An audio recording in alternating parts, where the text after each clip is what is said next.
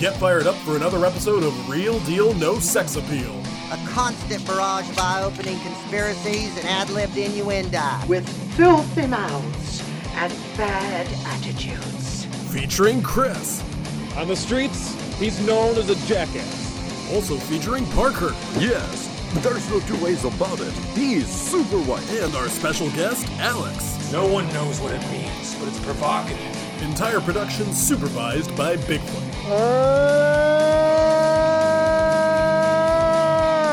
Now, let's join the boys for their latest episode.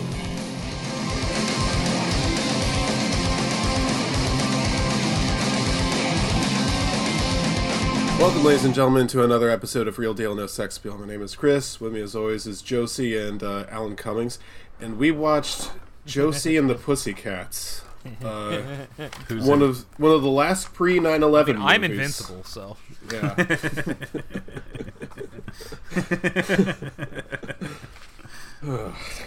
yeah. Uh, this one was chosen because there were two different people who play Carson Daly. One of which is Carson Daly.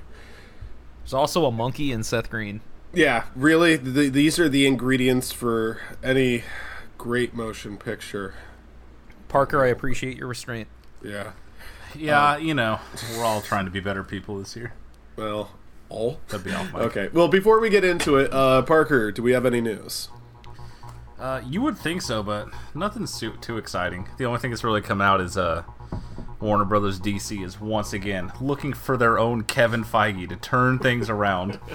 Which again, just I've made this point before, but it bears repeating. Like, I haven't watched an episode because I've been lucky with my picks, but like, Marvel has a fucking She-Hulk show on TV, and over at DC they're like. I don't know, man. Robin and Batman are just too gay together. We don't know. We can't do it. We don't know how to make this work.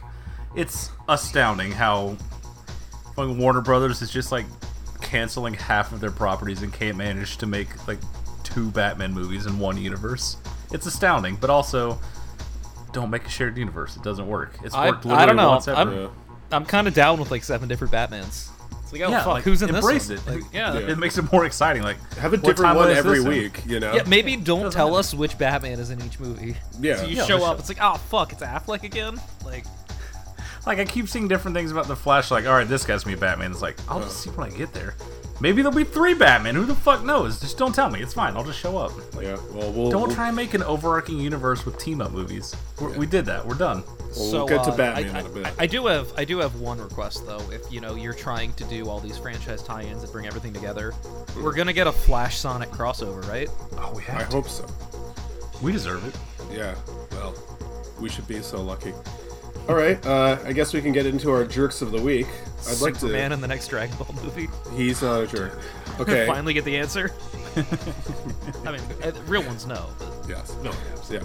Yeah. Oh, fuck. I can't believe you've done this. I, I don't have a jerk of the week. I have a hero of the week. My hero of the week is the other Alex, uh, proprietor of uh, the Remington Bubble in Baltimore, Maryland, where I go to buy my liquor. And I bought dude, why are you doxing her? That's fucked. I bought my people can go there and they can buy beer. It gives money to the little guy. Do you have a uh, promo code? Like ten percent off your order if you say should- Chris Field at the register. That's our do that. first. That's our first advertise. There we go. Anyway, um, so I bought my beer, and she was like, "Is there anything else you want?" You know, the old classic technique of trying to upsell me, which always works because she's a friend. And I'm like, "All right, let me look around, see what you got." And I saw, friends do. yeah, I saw, I saw this can here. Uh, I don't know if you could see it. Oh, there you go. Look at this shit. Is that uh? Is that Squall? That is, it's Cloud and is uh, Buster. Yeah, close Sword. enough. Yeah, Cloud from the video game uh, something, and Super Smash Brothers. I saw it. I saw it, and I was just like, "Well, that's that's funny. Uh, that's that's kind of I don't know if I would go in for because I don't even like Final Fantasy VII, but that's that's kind of funny. It caught my eye." And she's like, "Wait, wait, wait! Look at this other can that was in this like variety four pack thing that they had going on. It's a treat IPA. All right, Hang on, it's y- y- right. Yeah, Parker, you hear treat and suddenly your ears perk up. You're like you're obeying your master and everything. That's not the draw here. She said, "No, no, no. Look at this. Let me find the dog. Okay." Let me see if I can get this on the camera here. Look at that dog's tongue. Hang on a second. yeah, I know. That's not the only one. Wait, there's another one. That was a, not that one. Yeah, hang on. Let me look at this fucking thing. All the I dogs. didn't realize you were a you were a heckin' dog a redditor, dude. all these Uh, all these dogs' tongues look like dicks. and uh, I, I actually laughed really hard in the store, and I was like, all right, I guess I have to get this now. So thank you, Alex, for selling me the dog tongue dick beer. well, you haven't opened it yet. It might suck ass. So Yeah, well, it's an IPA. All right, so let's I'll let's probably- get a let's get a live live beer review. Like, No, I'm IPAs not- have three flavors. Yeah. I like two of them. Now, actually, the other reason I got it is uh, there's a one on here that's uh, uh, a, a grapefruit IPA, which I, I tend to like those. I don't know about Girls this at one. oh, one out of four is not bad. Yeah, this one Parker might be in for. This is the Wicked as Sin beer. Devilishly delightful. Was It's that on the same one with the dog dicks? Yeah, it is. It's uh Well, that's the sin. anyway, it's All Hallows Eve. yeah. it says it's your darkest nightmare. Oh no, it says it's your dankest nightmare. Uh, I should turn. I should return this. Dog dick. Dog tongue dick. So, uh, who are your jerks of the week? Parker, you want to go first or should I? Mine's Yeah, because mine's uh mine's really phoned in. I'll be honest with you here. I've Mm-hmm. been a busy boy, but I will say that my jerk of the week is the NFL, who on week one deprived us of the classic Monday night doubleheader.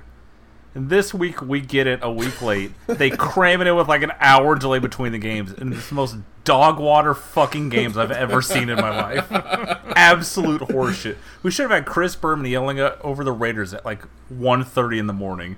And instead we get a fucking 41 to 7 blowout. Eat my whole ass. Yeah. I'm over it. Sorry.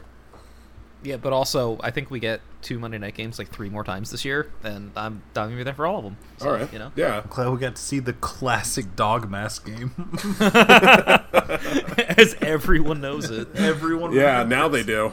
I could not stop talking about. Hey, you know, twenty-four to seven. You know, they're only fourteen away. Like, uh, you know, it might happen again. You know, Uh, you know, all these guys that weren't in the league five years ago, they remember. They know what happened to them on this field. That's why they're scared. Just, I- fuck him. yeah. Um, Mask game. all right, so for my jerk of the week, I need to do a little bit of setup here because this is something that I can only assume that none of you are following as normal fucking adults that have things going on with their lives. But uh are either of you following the recent twitch.tv drama? Uh, no. Absolutely not. Okay, so the incredibly short version of it is this one guy. So, okay, let me back up a little bit. A lot of people apparently go on Twitch and they watch people like play slot machines, like online slot machines, or like other forms of fucking gambling because they're deprived of whatever brain chemicals make a normal person function. And they're just like, I don't want to win or lose money myself, but I want to get the highs and lows of watching someone lose money. So I'm gonna watch that on the internet. Whatever, hmm. fucking sickos.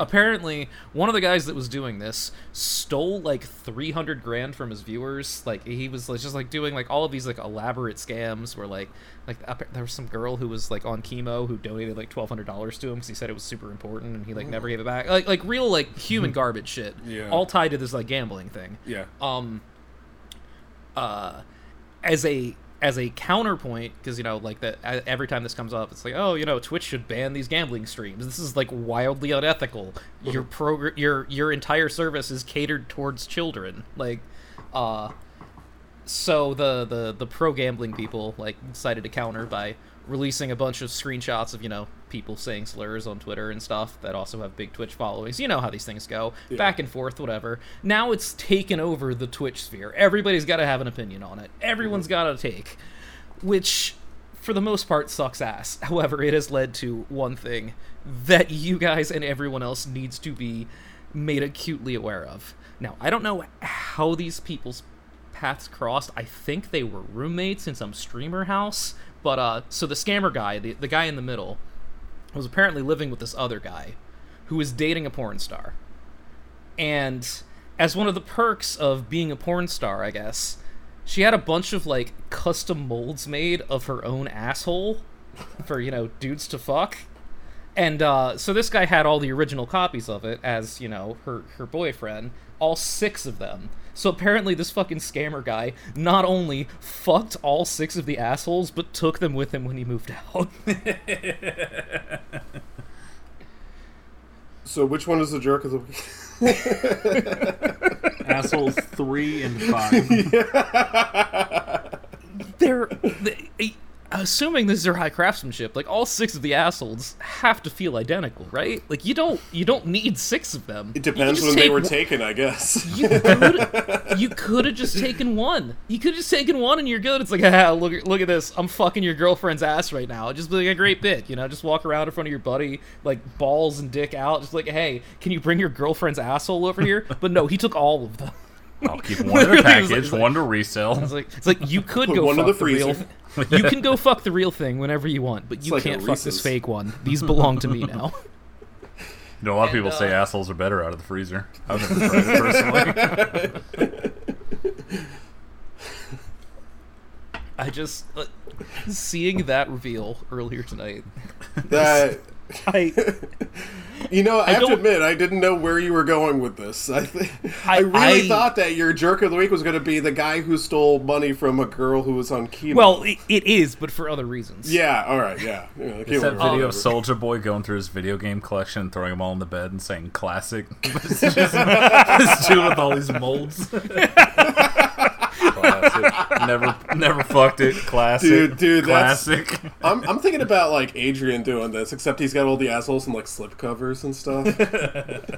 It's waiting Like, outside. this is my Walmart. curio case full of assholes. He's got- He's got binders full of assholes. he he fucked all six different ones. Like he had to be like putting like little tabs on there or something, and then he stole them. See, that's not the move though. That's such a rookie move. The thing is, you fuck five of them, and you don't tell them which one was unfucked. and then there's an unfucked asshole. When you're this kind of sicko, you can't have that. It's it's, it's kind of like putting like three. Pi- it's like putting two pigs in a school and, and numbering them one and three. You know.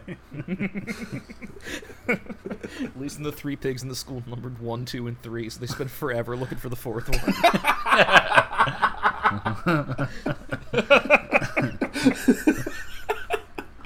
Well, what if he didn't realize at first that there were six, and he's like, "Damn, someone went back and cleaned this after I was done. This is pristine."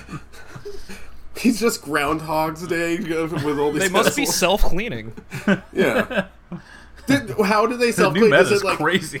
It's like one of those fucking Looney Tunes things, the house of the future, except it's the asshole of the future. Like a little arm comes out and like broom and dustpans off the asshole when you're done with it's it. a real George Jetson shit. the George Jetson asshole of the future. Stop this crazy thing. You think if Do you think do you think if if uh if Josh owned one of these futuristic assholes and the little hand dustbin came out, he'd go, "Ah, ah, "Hey, wait a minute, wait a minute, no, more- no, no, no wipes."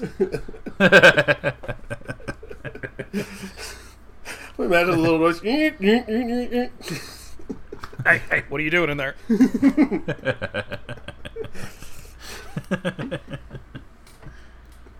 Six.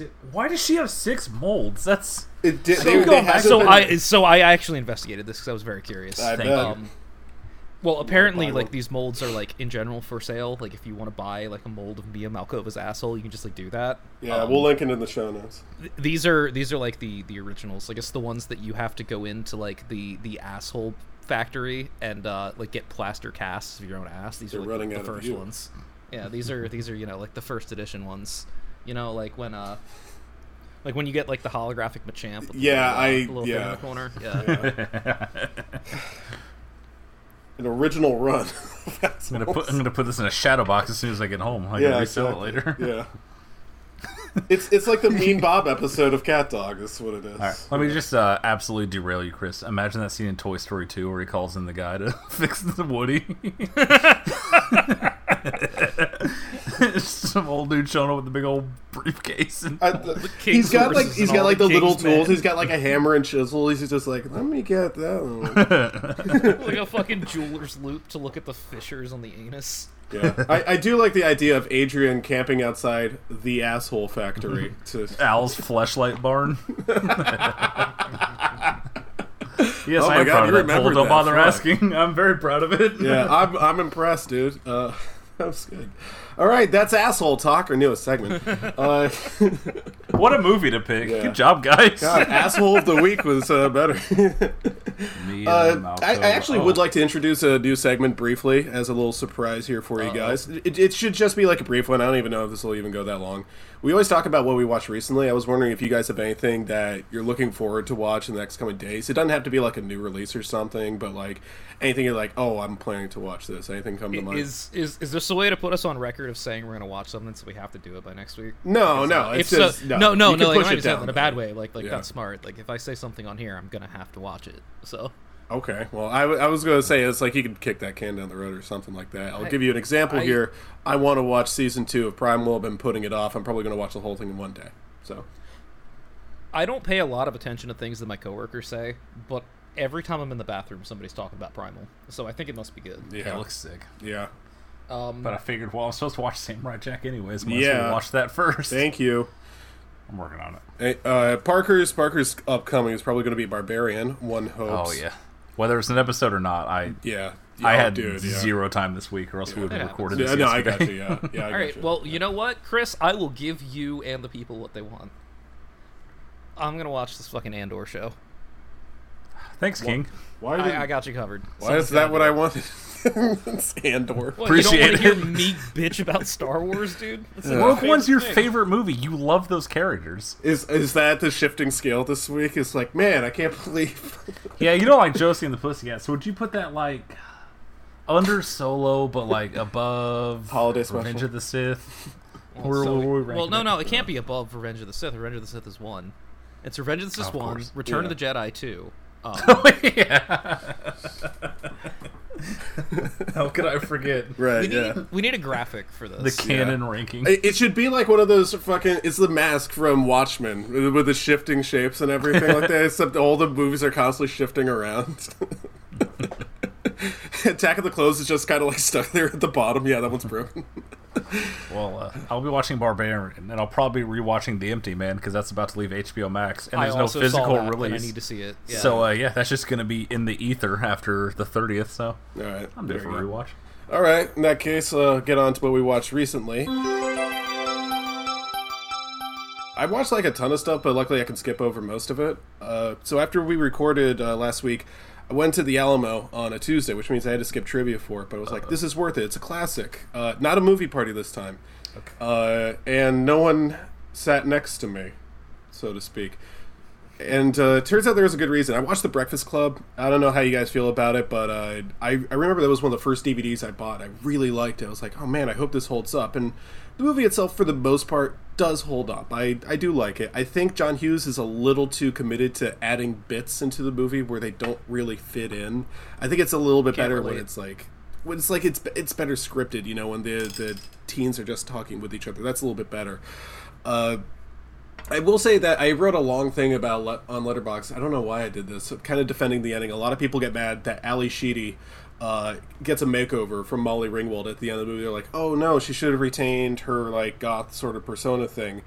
And I'm like, no, that's not what the movie's about. The movie's not about, oh, just be yourself. It was like, no, these people are more than their stereotypes. They're more than their perceptions. And Ally Sheedy's character was acting out. And she admits it because she doesn't get enough attention. And I thought, well, I, I still don't like the ending because I think she looked better with all the shit on her face. And I thought, you know, the better ending would be if she just takes off her sweatshirt and she has nothing but a plain white T-shirt underneath. And if you think that ending is like, oh, that's not that good, that was Ally Sheedy's idea, and she really wanted to do it. I thought, I don't know, I thought it was a good idea. Anyway, that's not the real thing here. The real thing about this movie is Theater A at the Alamo has been kind of cold over the past couple of weeks, and I knew it, and I was like, I'll prepare for this. I'll, I'll wear a hoodie. I walked past the bathroom to go to the theater, and it was like I entered a different climate. I had never been so cold in a movie theater in my life. I swear it was minus fucking 28 in there. It was so cold that as I left the theater, I was one of like six people in the theater. The guy, uh, the manager of the Alamo, actually gave us all like rain check passes as an apology for how fucking cold it was, which uh, was actually kind of decent because like no one complained. I think we're too cold to stand up. But uh, yeah, uh, Breakfast Club mostly good. See it in a uh, with working air conditioning, not air conditioning that's trying to murder you. Uh, You're just rubbing that in Parker's face, huh? Yeah, Like, sorry, oh, God, we Parker. have so much AC. I would hate here. it so much if. I had to wear a jacket before December. I'd be so mad. Sorry. I'd rather just sweat and not watch The Breakfast Club again. Yeah. It's well, fine. yeah. Oh, that reminds me. At trivia, par- I, I was telling the story about Ally Sheedy at the end of the movie, and Josh tapped me on the shoulder and interrupted me and said, "Ali Shitty." So boy. yeah, there you go. Love to hear it. Thank you. Uh, here's one that I rewatched. I mentioned recently that I watched uh, Apocalypse Now at the at the Alamo, and I had a really good time. I really enjoyed it, except for the French Riviera scene, which uh, I don't know what that's doing in there. So I bought the uh, Blu-ray 4K collection because it was at a huge, huge deal. I was like, all right, let's get on this. I'm going to watch the only version of it that I have not seen yet, which is the theatrical version. This is the one that I believe uh, Alex watched. I loved it. I I really loved it. I think that is the better version. I think it's better than the final cut. Although the final cut is still good, I would say avoid the Redux version at all costs. Uh, I will say that the final cut has scenes that are missing from the theatrical that I actually like. Uh, there's extra scenes involving the surfboard for with uh, Kilgore and everything. I was like, man, that was good. I kind of miss them, but it's like it still works without it. The most important thing is it doesn't have the French Riviera scene, so it's okay. But the real reason that I rewatched it is I wanted to see can I tolerate uh, Marlon Brando's performance in this movie. And the good news is I can. I I was okay with it. I wasn't personally offended, and that's a big step because the first time I watched it, I was like, "Oh, that fucking sucks. Why didn't you just try?" But again, it's more of a, a credit to the director Francis Ford Coppola for editing around him because boy, that must have been tough. The other thing is like the the, the way that Marlon Brando works in that movie, the, the scenes where he's really great are when they use those photos of him from like the 1950s where he kind of looks hard, you know? It's like, man, that guy looks like he would fuck up some people. And then you see him in this with, with bald and overweight and everything. It was just awful. So uh Talk about Yoga's Coon. anyway, Parker, I look forward to you seeing this in a theater one day.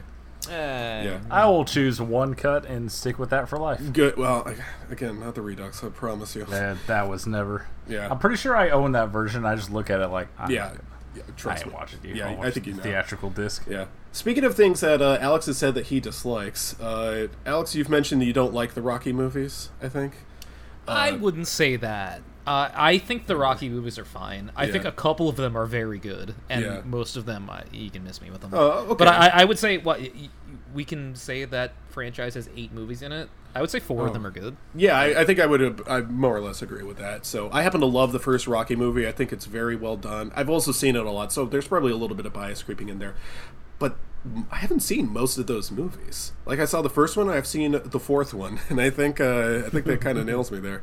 I think I saw Creed. I don't remember. Uh, but I was like, all right, I should You get would around. remember if you saw Creed. Yeah, Creed's real good. Yeah. That's one of the I think I liked it. three I've seen. Anyway, uh, so I was like, all right, I should watch Rocky 2. Let's let's let's get this one. All right, let's see it. I remember that the thing that everyone told me about Rocky 2 was that like, yeah, Rocky 2 is basically just like Rocky. I'm like, okay, then I'm gonna like it. Well, good news, I did like this movie. It is not really just like the first movie. There are some significant differences. Rocky 2 is really trying hard to be a comedy, and it's kind of off putting in a way. There's a scene in which uh, Rocky and Adrian get married in a Catholic church, right? And right after they get married, before they even leave like the podium thing, some agent comes to talk to him about investments. He's like, I really think you need to invest in condominiums. And Sylvester Stallone's like, condominiums? And the, the guy's like, yeah, condominiums. He's like, well, I never use them. They're, they're doing a condom joke and they're trying to sell, it was like it, the scene just ends after that this is in a church that they're trying to see it doesn't make any sense it doesn't work in the slightest they, they have that awful commercial scene where it, it feels like sylvester stallone is doing a parody of that character and i gotta admit as i was watching it's like do we need any other rocky movies like i love rocky 4's existence but like did we really need this i know the public was like clamoring for like more rocky but like the first one works so standalone. I don't need another rematch, but I don't know. I had a good time. I actually thought it was uh, pretty good. I will say that my favorite part of this movie was uh, Talia Shire as uh, as Adrian. I think I liked her more than everyone. I also think that she develops over time as one of my favorite characters in there. She goes from being uh, so shy that she could barely speak to uh, having some real backbone, and uh, I don't know, I kind of liked it. So uh, next You up is Rocky uh, three at some you point. should, yeah, you should watch three. Yeah, um, three. Three is actually the best movie in that entire franchise. You know what? Uh, you know who agrees with you is Jeff, the guy. so, Oh, the that the guy Yeah. that hates everything that's fun. Wow, yeah, that right, sucks. correct. All right, yeah. I, I changed my Oops. mind. yeah. Anyway, oh, speaking of things that are fun, Parker, Yeah. have you seen The Driller Killer? I think I just watched that one right before I got COVID. Now, here's the thing. I Not related, but maybe. Yeah, well, uh, The Driller Killer is not what I would call a good movie. Clearly not for me. Probably not for humans' consumption. But I watched the director's commentary with Abel Ferrara, who is on some sort of combination of substances that makes it the greatest director's commentary I have ever heard in my life. It is not even close. I think I can do an impression of him. It's been some time since I saw it, but he was. What, what was he saying? It was like, Yo, if I fucking watched a, a movie called The Driller Killer and this was it, I would punch the director in the fucking head. He's Agreed. like, yeah, he's roasting his own movie, which I, I kind of like. He was talking about like, uh, you know, it's sort of put the actor seeing with one's own eyes in this package. And I'm like, what the fuck is he talking about? Uh, there's a there's a scene where a guy's like making tea and he's like i guess he's making fucking tea. This is too much. Uh there's one of the he said he wanted to direct a, a, a dr jekyll and mr hyde movie starring forrest whitaker and 50 cent. Is like before it's changing in infinity no one has done that movie yet He's not wrong. I would watch that like seven times. Yeah, dude. And the, other, the best part is there's a bunch of women in this movie because it's a 1970s horror movie and it's set in New York. Of course, there's going It to be some takes pretty ladies. four hours for anything to fucking happen. I know, yeah. Anyway, every single time a girl's on screen, he's just like he's flirting with them through the TV screen. I'm not quite sure if he knows that they can't hear him, and it's he's flirting in the way it's it's not quite catcalling. It's a little too PG for that. It's like, oh baby, she's too much. I'm like, what are you fucking doing, dude? He is on one, uh, and I, I think I kind of like it for that reason. Like, I don't think this is a good movie. I don't recommend it, but I, I highly recommend the the commentary. This is like, I'm give any fucking maniacs any fucking ideas of this movie. Fucking kids start drilling each other. It's fucking crazy. At one point, he says the n word and then apologizes like he just farted. I will say, uh, not a lot of that movie. I watched it not even a month ago. Is Mhm. just lost already because it's Oh, yeah. very generic. Yeah. Uh, the things I remember is just how irritating every single character is. Oh, yeah. from top to bottom. And I will never forget that scene of him eating that pizza. It is the most Oh. disgusting thing I've ever seen Oh, in my yeah. life. It is graphic. I don't care for it. He is eating it like he hasn't had food in three weeks. Yeah, yeah. I felt violated. I did not like it. Yeah, It's the uh, one thing that sticks with me. Um, it's also incomprehensible, you know. Which uh, Absolutely. you listen to Abel Ferrara and you're just like, yeah, I think I know why. Uh, anyway, some more horror movies on here that aren't very good. Shocker. I watched Prom Night. I had never seen Prom Night Oh, before. That movie fucking stinks.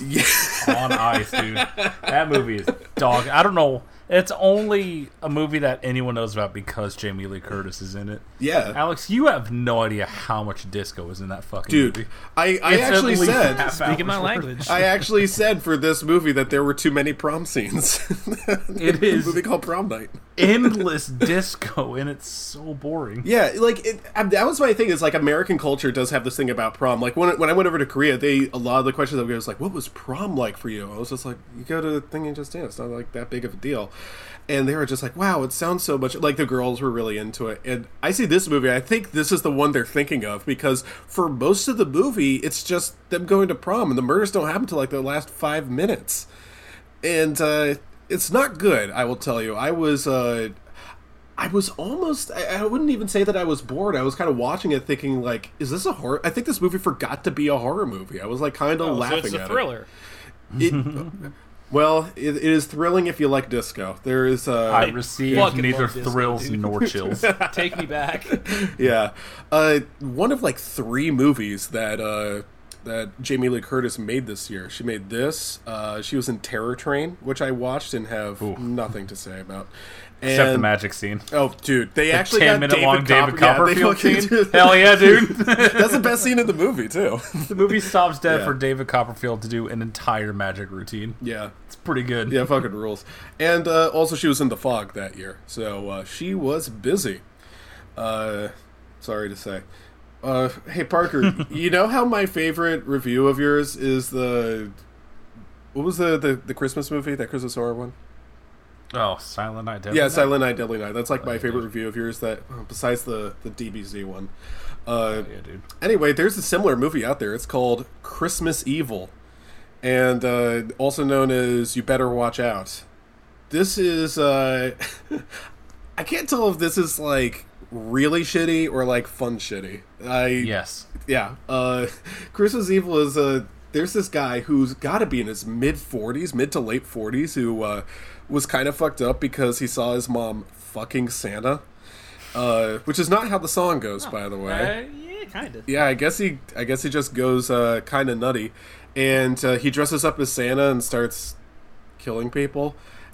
The way it's portrayed is just so off kilter. It's very, very strange to me. I, uh, I wasn't quite sure what they were trying to achieve, but I, I kind of, I didn't despise it. I, w- I was kind of just in awe of what I was seeing. What else I see? I saw Alligator. Uh, uh, Alligator's not very good, um, but I, I like the special effects, and I like this one guy, this one detective who sounded like Abel Ferrara's director's commentary. What's a good one on? Oh, I watched Road Games. Road Games is good. Uh, hell yeah, dude. Yeah, Road Games actually fucking rules. That's got uh, who who is that? It's uh, Jamie Lee Curtis is in this, who just couldn't stop working, and uh, was that Powers Boothe or Stacy Stacy Keach, Stacy friend Keach, of the yeah. show. Sorry about that. Yeah, Stacy, Stacy Keach is in it. Turns out that's a guy's name. Sorry. Uh, I like the dialogue in this. I there's something about the the snappy dialogue in this that feels like everyone is in a different book or something, and uh, I, I just kind of like it that way. I think I like it because it doesn't feel like a horror movie until like you reach a certain point. It just kind of feels like a weird road movie. Uh, definitely one of Australia's best, which is extraordinarily faint praise. Uh, Yeah, but I no, I actually do like road games. Uh, Alex, I think you would like road games a lot, which is I've, uh, I've actually heard that from somebody else. really. so- I you know it's interesting. I'd never heard of this. I only heard of it because I think Jamie Lee Curtis said she didn't like it. I was like, Oh yeah, she did not like it, which is it's like, bro, you just listed like three back Yeah. to back to back shit ass movies she was in. yeah Road Games owns. yeah road games is good. Um, anyway, yeah, she's gonna be in the new Halloween movie. Yeah, they're making yet another one. This time it ends for sure. Did you hear John Carpenter's comments on what would happen, like if they're gonna make more? What, what did he say? Did he say I hope so? I need the He's money. like, it pretty much is like, I don't know. If they make money, sure, why not? Not my I didn't give fucking problem. I love him, dude. All right, so uh, went to the Alamo and I saw Clue, which is uh, still very good. I've got a raging one right now. Uh, that Hey, movie, Josh. Josh is backup jerk of the week, by the way, because I really wanted him to see it. I think he would love that movie. There are some poop Has he jokes. really in never it. seen it? Yeah, he's just- never seen it. what the fuck? I've never met Josh's parents, but it just seems like the kind of movie that they would show him. Dude, I mentioned it. Like, no one on my trivia team has seen this movie but me, which is kind of fucking me up. You know, I'm like, no, this movie exists. How have you guys not seen Clue? Anyway, every single time I would ask someone, uh, Josh would pipe in from the back. Have you seen Clue Junior? And I'm like, no, this isn't Clue Junior. So he was doing that just to make me upset. Anyway, uh, yeah, Clue holds up. Uh, Lesley Ann Warren is one of my favorite parts of this movie. She was a last-second replacement for Carrie Fisher. This would be such a worse I wonder movie what with Carrie Fisher was up to at the time. well, uh, you can guess. yeah, uh, yeah, but Clue holds up. It's very, very good. Uh, I like how. I, I keep I I've been wrong about this one. I keep telling people it's like no no no. Uh, Tim Curry plays a straight role in this. No, he doesn't. Tim Curry's the funniest member of the cast, and there's no problem with that. Tim Curry's usually the funniest part of whatever he's in. Uh, it holds up. It's really good. Anyway, after that showing, they showed The Dark Knight. Now, Sure. cast your mind back. Remember when we watched The Batman? Uh, Alex, I think you made an assertion that if I were to rewatch The Dark Knight, I would come out of it saying, "Yeah, the Batman is the better movie." Uh, That sounds like something I would say. yeah, that that stuck with me for some reason because I was like, all right, I want to see if that is actually true. I'm just flattered you listen to me. I, I try anyway. Well, I was editing the episode. I'm like, oh yeah, I'm gonna do that. Yesterday. Anyway, anyway, like, last week, yeah. having yeah, having rewatched uh, the Dark Knight, I do feel that the Dark Knight is a better movie, or at least it's the one I like more. But I also find myself saying, I don't like ranking the the Batman movies the same way I like ranking the Star Wars movies. Uh, Well, I mean, who yeah, can? yeah. I I think they were all good. That that being said, it feels like the Dark Knight. It's almost like an unfair comparison because beforehand, I rewatched Batman Begins, which is just about as perfect to me as the Dark Knight is. Uh, I don't really have any criticism. Like maybe a, a small criticism of Batman Begins is it's a little too jokey in places, uh, like the "nice coat" line. I was like, eh, I don't know about that, but I, I'm happy it's in there. I guess I, you guys are gonna have to help me out with this. I don't know if this is something that was on LUElinks back in like 2008 or something, but when the Dark Knight came out, I remember everyone liked it. Was there anyone who was like criticizing the movie for Maggie Gyllenhaal's performance? Because I think that's the only thing I don't like about it. Because her line delivery just doesn't feel like she's taking it seriously. So it's hard for two reasons. One is that a lot of the criticism on LUElinks in 2007 was that she's ugly. So Oh, you know you, you have to right, you, yeah. you have like it's hard to think back to that time period and the people we were around because Yeah. that was a lot of it. Yeah. Uh, but uh, as you mentioned, you watched Batman Begins before this. Yeah. And I'm of the opinion that the best part of Batman Begins is Katie Holmes. I think she's incredible. in I think movie. she's very good. Yes, I think she's And very very good. I think that one of it's not my biggest problem with the Dark Knight, probably like third or fourth down the list is like I think Maggie Gyllenhaal suffers from not being Katie Holmes. And like that's not fair because obviously you can't be another fucking person. But like that's a part that should have had more to do and didn't. And that and, like I don't know. I I, I want to let you talk about the Dark Knight before Yeah. I talk about the Dark Knight. Yeah, so I'm just that's fair. Back off, but I mean, it, I, I find myself at a bit of a disadvantage here because uh, most of the good things about The Dark Knight have already been said by every person who's seen The Dark Knight. Uh, I, if I want to break new ground here, uh, I really like the soundtrack. Uh, I think the soundtrack is very, very nice. It's my shit. Um, I like the dialogue. Uh, I like the boat scenes, so that's what kind of Batman fuck fan off, I Chris. am. you fucking loser. I don't. I don't what, what can I say? I like it. How- When you were Uh, saying that it's like fourth or fifth down on your problems with it, it's like number one is either the boats or Two Face as a whole. I'm curious which one. I it is for think I. I think it would probably be the boats because if I recall correctly, uh, I think Alex said he really likes uh, Aaron Eckhart in this movie. I think Aaron Eckhart's the best part of this movie. Yeah. I think everything that happens after the Joker plot is resolved doesn't need to be in this movie. yeah, I, my I biggest you, yeah. my biggest issue is that I feel like this movie has a fourth act. Mm-hmm. And the fourth act is just Two Face, and that should be its own movie.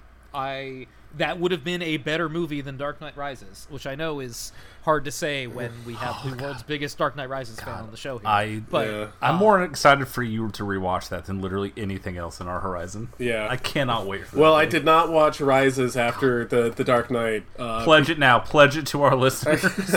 see, here's the thing though, you because can put it in the segment earlier. It's fine. I, I was thinking about it. It's like I don't want to get like Batman fatigue, which I have a feeling it, or it's probably be Nolan fatigue. You know, uh, I'm I'm gonna have to give myself a little bit of time. But the good news is I do have the Blu-ray set, so I can watch it with subtitles. Uh, I. I'm hoping it, it holds. Uh, There's no way I'm gonna like it as much as I did back in 2010 or 2012 or whatever it came out. What's up? I just had an idea for the new segment. Oh no. Anybody who doesn't watch the thing they said they were going to watch in that week has to spin the wheel of disappointment. Uh, I don't think we gotta do that. So.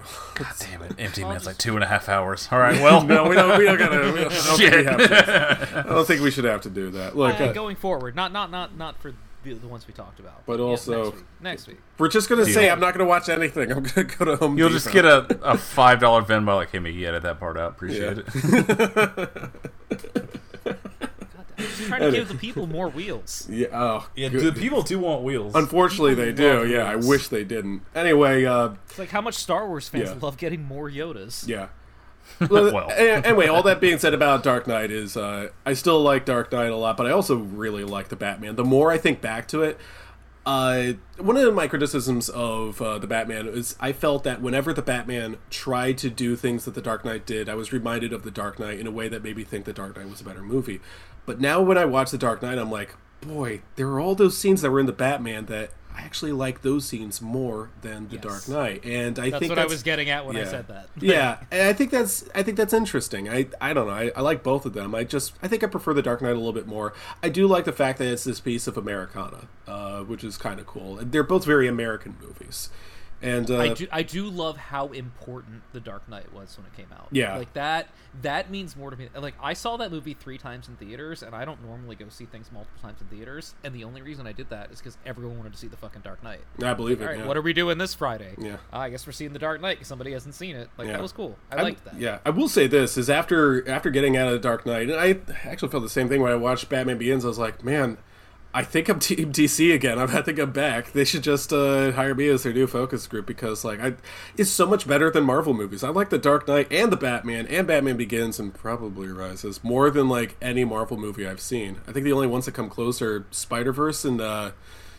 I guess Deadpool. Uh, everything else, uh, it doesn't really do much for me. Yeah, so the two fake ones. Yeah, yeah, exactly. Yeah, pretty much. Anyway, yeah, I, I like the Dark Knight. Big surprise. And I don't, I have not revisited the Batman, even though it's been on HBO for months. Me And I've just yeah. accepted like, I'll probably just turn it off after they uh, arrest. Oh, I, I. I think I'll That's probably do the same thing. Yeah. That's like a solid two twenty right there. Like that's, Yeah. I know how it is. That's fine. That's a whole movie in itself. yeah. That that's a movie that if they do like a 10 year re-release in theaters, I will be there. Like, I'll, oh, I'll pro- i'm almost I- certainly doing that. Yeah. I also saw that at the Senators, like I'm biased. Yeah, that's fair. I, I saw that in an old timey fucking theater that like just smelled like the 30s, and like that just that did so much more for that movie. That sounds Someone great. was, Yeah. Someone I was listening to it like just watching for the first time. They were describing how it just it opens with just a black screen with the Batman in red, and I was like, Yep. I should drive home and watch this right now. Right, I yeah. forgot how good this Yeah. movie Yeah, is. it's Yeah. fucking great. Yeah, it is very, very good. that Like- movie's gonna age very, very well. Oh, I definitely believe that. So here's an interesting thing about uh, the Dark Knight that uh, I, I don't know if this is something that anyone else feels, but this is like a thing I get a lot. I'll be going through uh, my iTunes. I like to listen to film soundtracks, especially when I'm writing, and every once in a while I come across a Dark Knight thing. And I'd be like, I should rewatch the movie before I listen to that soundtrack. Otherwise, like I'll, I'll get to the movie and be like, ah, I, I know that soundtrack too well or something like that anyway, I, I don't know. It's just a, a feeling where uh, like I'm glad that I got to see the movie because now I can listen to the soundtrack and like choose my favorite parts and put them on a running playlist or something. Uh, one more here, and this is a. I can't believe it. This is a movie from the list. Now, if you were to look at the list, uh, which again is 1,000 horror movies, you could probably guess the top 10 without even looking. All right? I'm going to read them off to you. This will come as no shock Rosemary's Baby, Jaws, Night of the Living Dead, The Thing, Texas Chainsaw Massacre, Halloween, Alien, Psycho, The Shining, The Exorcist. Everyone knows that. Now, if you were to go down the list, like way, way down the list, you're going to get a lot of movies that you've never even heard of. And that also makes sense because, like, you can't get everything, right? Like, who's, how do you order things when you get to, like, number 485 is The Day of the Beast. Number 486 is Burial Ground, The Nights of Terror. Number 487 is The Woman in Black, not the Daniel Radcliffe version. Like, how do you organize those? How do you say one is better than the other? So I kind of thought for a long time that the people who made this list would just order like the top 50 or so and then they're just like yeah i don't know just throw everything that like uh, brian de palma ever made just put it on there and every single cronenberg movie just put it on there you know they, they're not actually ordering it right and then all the way down at i believe it's uh let me see this one here all the way down at number 816 is a little movie you may have heard of called the terminator i don't That's cheating, but okay. yeah Alright, sure, why not? I guess that's the 816th greatest horror movie. Who knows? I got to see it at the Angelika Mosaic in Fairfax. This this would be a better list if just like more good movies were on there that weren't like obviously weren't horror, but like it's so good. Like yeah, it's like the 500 best horror movie ever anyway. Well, that's And yeah. I have there's to admit that's what I 18 like good about like. sci-fi movies. I was going to say that's that's like one of my favorite things about Brian De Palma's movies being on there. They're just clearly not horror. They're just like fucking you know, put them on there. Love the did- idea that there's a new version of the list with like Avatar at like 9:30. like there's no horror elements, but like we have a criteria, and it's like Yeah. ten. it- It's like ten out of ten in three categories, so it just it scores enough points. We'd rather have people see Avatar than Human Centipede 3. Anyway, uh, I, I got to see the Terminator on a big screen, which I was really happy to do, because uh, turns out the Terminator is a pretty good movie. Maybe you've heard. Alex, what did you watch? So knowing that Parker has not seen Barbarian yet, I'm not gonna do like a big long sidebar on this like I want to with Chris because oh my god, I want to talk about Barbarian so fucking badly. I Yup, absolutely, dude. I adore this fucking movie. Thank you. That's the Everything. episode. That's it. Yeah, you just, you know, all right. Uh, okay, yeah. I'll um, yeah. I, I will I will give the following tidbits just for anybody that's listening to this before they listen to that episode that is trying to figure out because like I, I assume sequentially it's going to be the next one so I don't know when this will come out but like you'll have time based on what we're talking about now. Um, this is a movie that is that has a very clear three act structure. If you get to act two and you're like, "What the fuck is this?" Turn it off. It's not for you. Like, you, you it, it's just something where like if you don't trust this movie after act one like i don't know what to tell you you know like yeah it's gonna take you on a bit of a journey that you might be like well why are we doing this? Why weren't why aren't we doing the other thing anymore? But like it's it's worth it. Oh, yeah, it's yeah. absolutely worth your time but if you can't comprehend that just turn it off. Like it's cool. Like Mm-hmm. it's it's n- no shame. Like literally no shame. This is definitely a movie that's made for sweaty fucking horror nerds because anybody else, like any normal person who doesn't watch horror movies, who watch this movie, is gonna be fucking confused. Like it doesn't make sense if you have a normie Marvel watcher brain, and that's cool. That's totally fine. Um, I say all that to say these couple things. Number one, finding out that my wife hates Justin Long, one of the highlights of my week. Just because, like, I, you have to realize, my wife did not live in the United States until 2020. So therefore, she has never seen an I'm a Mac and I'm a PC commercial. She hates Justin Long on his body of work. Not a big dodgeball fan. Evidently not. She was she's she Drag me like I was watching her work through it and she was like, "Yeah, I think it's really just that I hate Tusk." Which like Yeah, why me has too, my ladies. wife why has my wife seen Tusk? I haven't I- seen Tusk. I need a fo- what? Not Uh, on the well, list. you know, Uh, you know, yeah. it, it counts. It counts for one of your assignments, Chris. You know, Yeah, I- you can check would- a box if you I do, guess, but, yeah. um, uh, that movie is just it's it's a perfect setting. Um, Chris, when you talked about it last week, you mentioned feeling dumb that you didn't realize what true to life thing that this was like loosely describing. No, no, I no. still- It's I, I, I feel bad that I did recognize it because it's incredibly fucked up. okay, because like I had no fucking idea, and also didn't care. I, you know, that's an Um, interesting thing here. So, um, I think I'm the only one who picked up on that. It's not even they haven't even put it in the IMDb trivia yet, and yet it's very obviously doing this one specific thing. I'm I'm sure it's doing something. I just like I you know I don't No one's women, talked so I don't I don't know about true crime Yeah. Like, yeah. I, I I'm sorry. I, Like, it's I, I don't know. It's, it's not from a true crime thing. I just read a Wikipedia article, but uh, I- I know, Yeah. I know, I wasn't- Parker. I there's wasn't like an off chance because you're also into sick and twisted, fucked up shit. But uh, Oh, I fucking hate true crime. That's the ironic part. I watch horror movies all day, yeah. but well, it's not- anyway, it's not real. Yeah. No one's actually well, getting yeah. well, a- anyway, that character in the flashback scenes, I love that they shoot him like a Grand Theft Auto character, which is the only way I can describe it. That's Oh a good God, way to put it. Yeah. He's fucking I movie. like like I it's such a weird fucking choice, but like from four frames of seeing it, I was like, I love this. I, I just I love every decision that's made in making this. I love knowing that the bigger this gets, the more people that see it are gonna be angry. I this movie fucking rules. Yeah, someone's gonna get I- upset about this movie, but it ain't gonna be us. Uh, correct. I like. I have pitched this to other people. You know, obviously, I don't want to tell them anything that happens because it's more fun to know nothing. It really is. Like, I I think, in general, people that are concerned with spoilers for stuff are kind of stupid and lame. But like, there are certain experiences where like. I have no idea where this is going is an important component. This is obviously one of them. Um, but at the same time, like, uh, how how do I word this? um I've told people like if you liked Malignant, you will like this, and that's not really fair because they're very very different movies. Thank you. But like if if if you went through the process of Malignant and came out clapping like a seal, you will 100% enjoy this. Yeah. Because this is a better movie in every respect. But also, y- you have to have a certain tolerance for stupidity in order to enjoy this. Mm-hmm. Is that fair to say? I think it, I think it's fair to say I I was thinking about whether I wanted to push back as to whether it's better than *Malignant* because I think that they're very very different movies. But if I'm They are. if I'm being honest, yeah, this is better than *Malignant*. Uh, especially because I remember the *Malignant* episode. There was a certain point at which we were trying to figure out whether we liked it.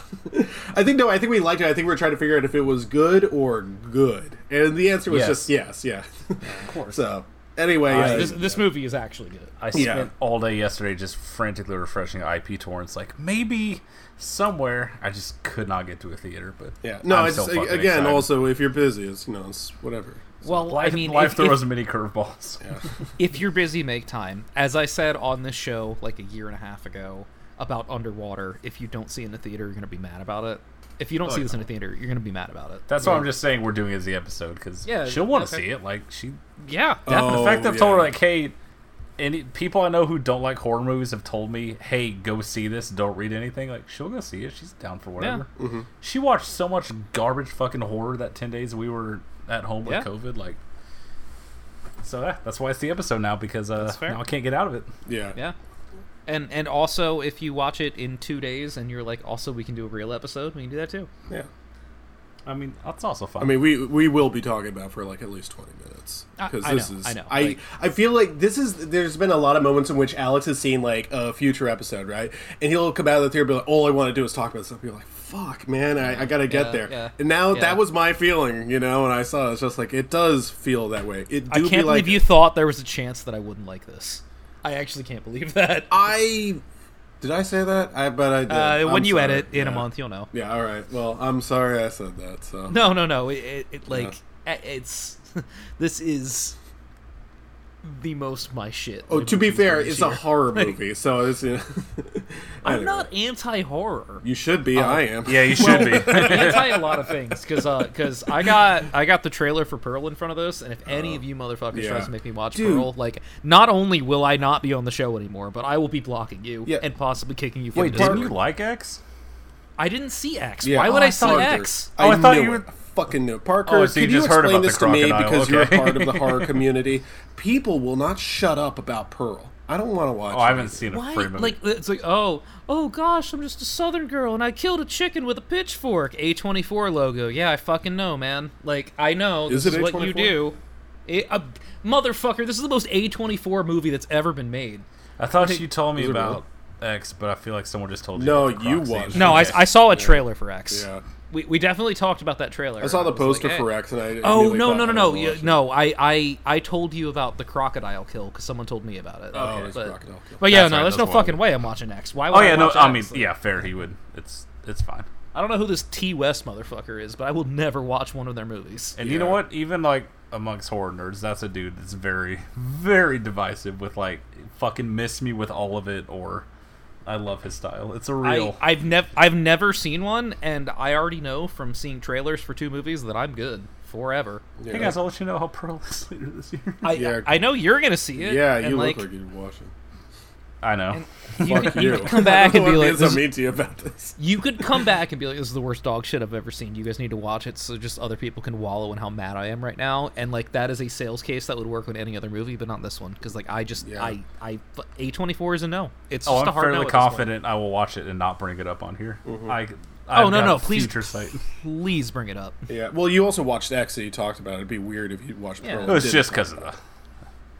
I mean, my my good friend lets me know that there's a scene in which a croc eats a woman. I have to report back. I look, I, I did that for your sake, knowing And I that you would appreciate see it it. eventually anyway. Like I appreciate that I mean, because we that definitely pro moved Gator it up the and list. pro Croc, yeah. so. Yeah. pro Croc Hawkins, you know, pro all things Sounds like Crocs. Croc Hawkins. Um, uh, so just a couple more things here. Mm-hmm. Uh, I have a book to talk to you guys about. Hey, Parker, Chris. you hear that? No, Hey, Chris, Chris. Yeah, I'm looking directly at you as I say Sorry. this. have you ever read The Kid Stays in the Picture? No. You need to. All right. Like right now. Like drop everything you're doing and go buy it. You you of all Put people will fucking love this book. It's not that long. Um I can make a strong recommendation for the audiobook because the author reads it and he sounds exactly like he writes. Um and it, it- this is something that it, it's so it's it's Robert Evans' autobiography, who was like an actor, you know, famously like ran Paramount, was responsible for getting The Godfather made, like all of these sorts of things. Uh, but like, is also this extremely cocksure like Hollywood figure during this time in a way that if anybody else were writing the way that he does, you would think it was satire but it's just so fucking sincere coming from him that it's just like oh oh fuck you are this guy you're not you're not pretending when you casually allude to sleeping with some movie star it's not because you're trying to sound cool it's like oh no this just needs to be revealed for the sake of the story like it one of the most fascinating autobiographies I've ever read. I think autobiographies in general kind of suck because people are awful at talking about themselves. This is the exception. You, as somebody that cares about movies in Hollywood, you should read this. Or if you don't want to read it, there's also, I think, a movie. Yeah, that's So- what I'm, I keep finding. Apparently, the book is hard to find. Um, I got well, it though. So Well, uh, I, I know you're not an audiobook guy, but if you were, I would suggest the audiobook just because it's the author reading it in his own words, his own gravelly New York voice. Like, it, it does, like, it adds a little bit. I can't say that I've both read it and listened to it, but I'm of the opinion that the audiobook's a great format for it. That said, it's like, what, like 250 pages? Like, you can That's get through nothing, that. in, yeah. Like, That's yeah, it, it's yeah. it's really short. It's a six-hour audiobook. I know it's short, but the uh, second you said Robert Evans reads it, I opened up Audible to add it. yeah. Oh my god! I, I mean, I I will I will ship you that credit in a heartbeat, buddy. Yeah. Like it's uh, don't worry, I just found it on eBay for uh, for like seven bucks, and all proceeds go to charity. So uh, there you go. yeah, I got it. Um, I, I look forward to a lengthy conversation with you about this because it is one of the most interesting books I've ever read. Yeah, it's just you know sometimes you get a book that's just about an interesting person Mm-hmm. who's like in a role that doesn't necessarily need to be remembered. Like I don't care who ran Paramount for ten years, no matter what they made. It doesn't fucking matter. This guy's different story. um, very very much up your alley. Um, and also I have to buy you the '90s at some point because I said that like six Right, months yeah. ago, and I meant it. Uh, Parker, you ended up reading that, didn't you? Yeah, it was really good. Yeah. Parker read it. Well, audiobook Oh, at work, but you know, it still counts. That, that actually uh, Like, my library didn't have it, so audiobook it was. It's good. goes If you if you like the '90s and pop culture, it's really good. Um.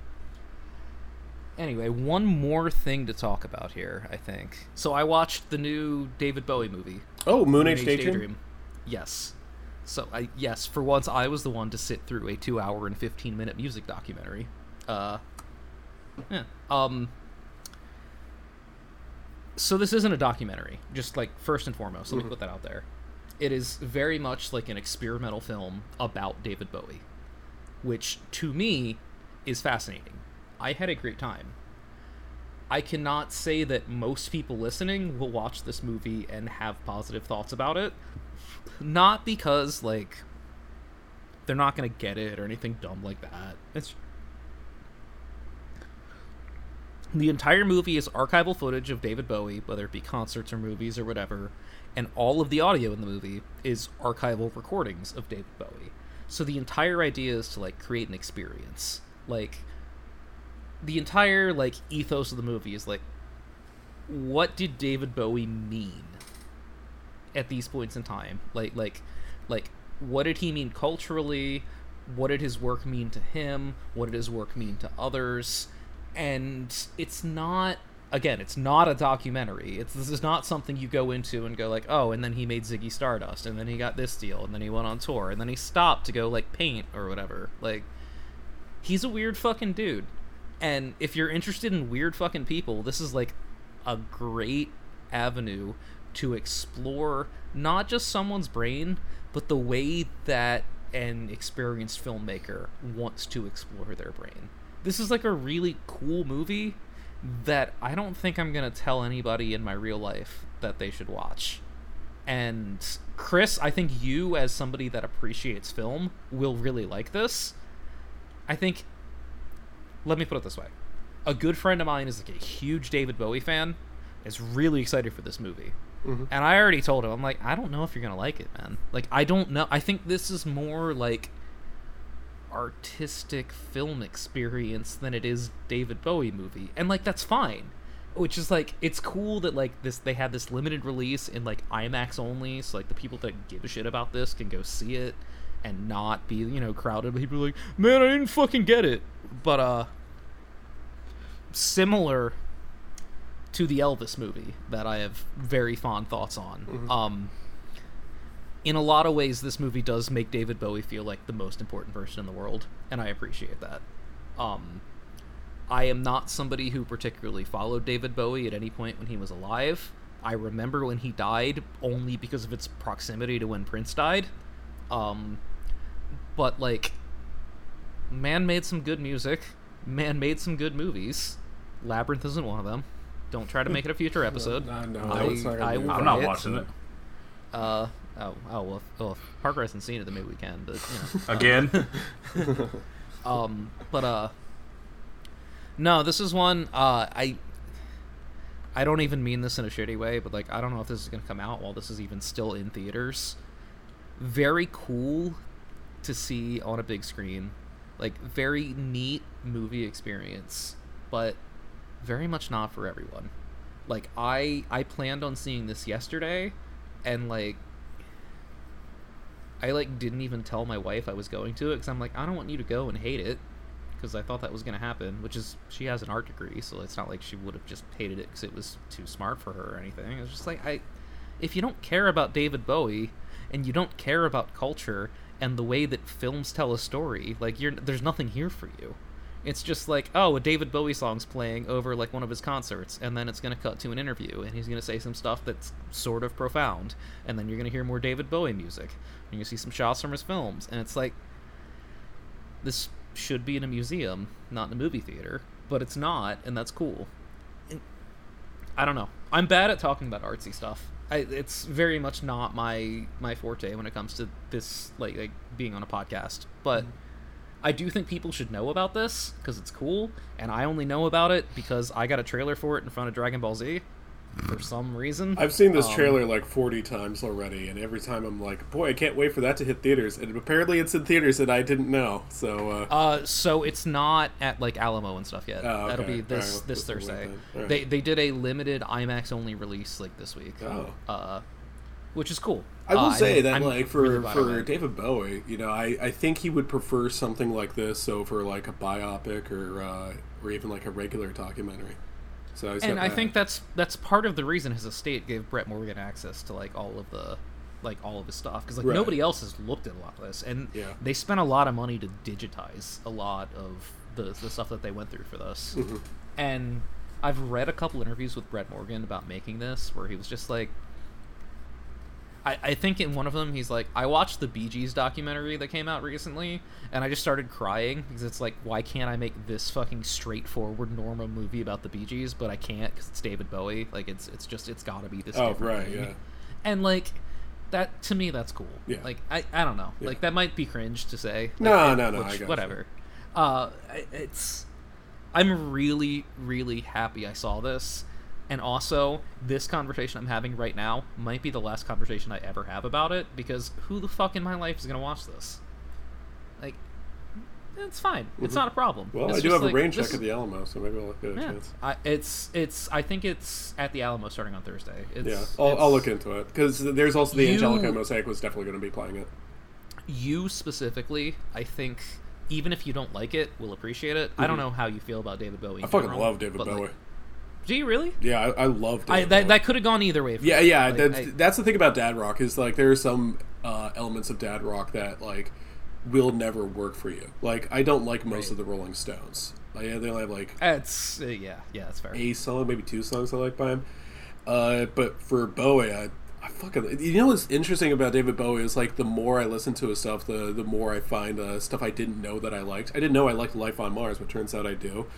Yeah. Uh, other shit that he has, which is just fantastic. I love him in The Prestige. I like him in Labyrinth. I do think that Labyrinth has some bad scenes that drag it down so far that it is borderline unwatchable in some cases. It's also Um, cool though that like he's not an actor, Right, exactly. but, but yeah. like he's just in that. But he's also, like, he's like he thought it'd be a cool thing to do. Yeah. yeah, yeah. yeah. That's the it's the same thing. There's a lot of him talking about his art in this Yeah. movie. Excuse me.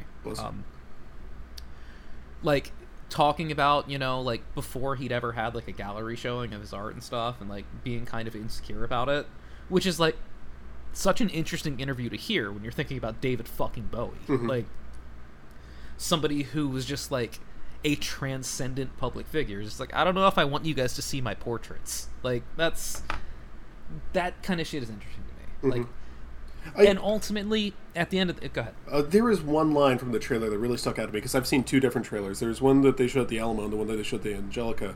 I think I like the one that they showed at the Angelika more because there's a line that he says that really, really stuck with me. He said, uh, "From about the time that I was 16 years old, I I was dead set on having the biggest adventure that life could possibly give me." And Yeah. I I really like that because that was more than being rich and famous, which he did end up Right. being he just wanted to have as good of a time as he possibly. It's beyond having a good time. It was going on an adventure, and uh, I like that. I it stuck with me. And I think that that vein covers a lot of the way this movie handles his life because you know he did get married, like Mhm. he did find love later in life. That is maybe three minutes of this movie.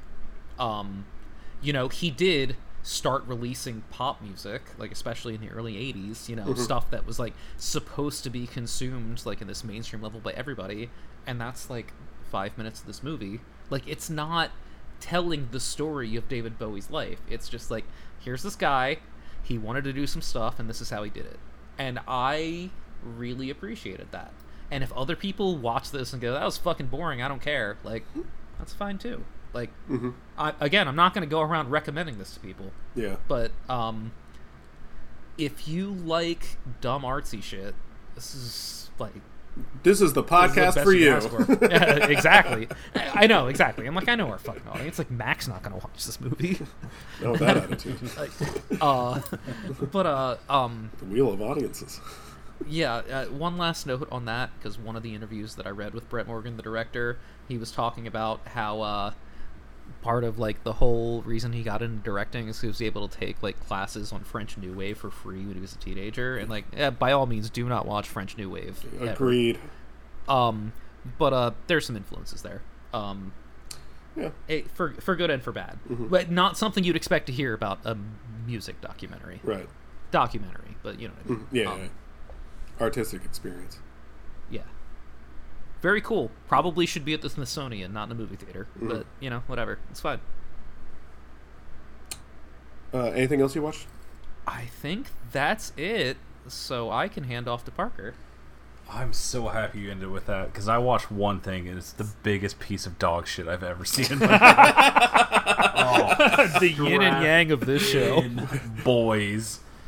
Uh, the Hooptober challenge has started yet again, and I am hate that word. One movie, and I hate that name with all my heart. Why do you guys do this? Oh, I mean, I've never finished one. It's September.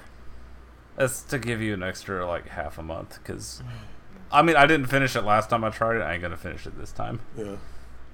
But uh, boy, it brought me some content for this show. What, yeah. What was it? Let me tell you, hey Chris, you're familiar with the the Joe Dante classic, The Howling, right? Uh, yeah. Boy, let me tell you about The Howling 2. Colon, your sister is a werewolf.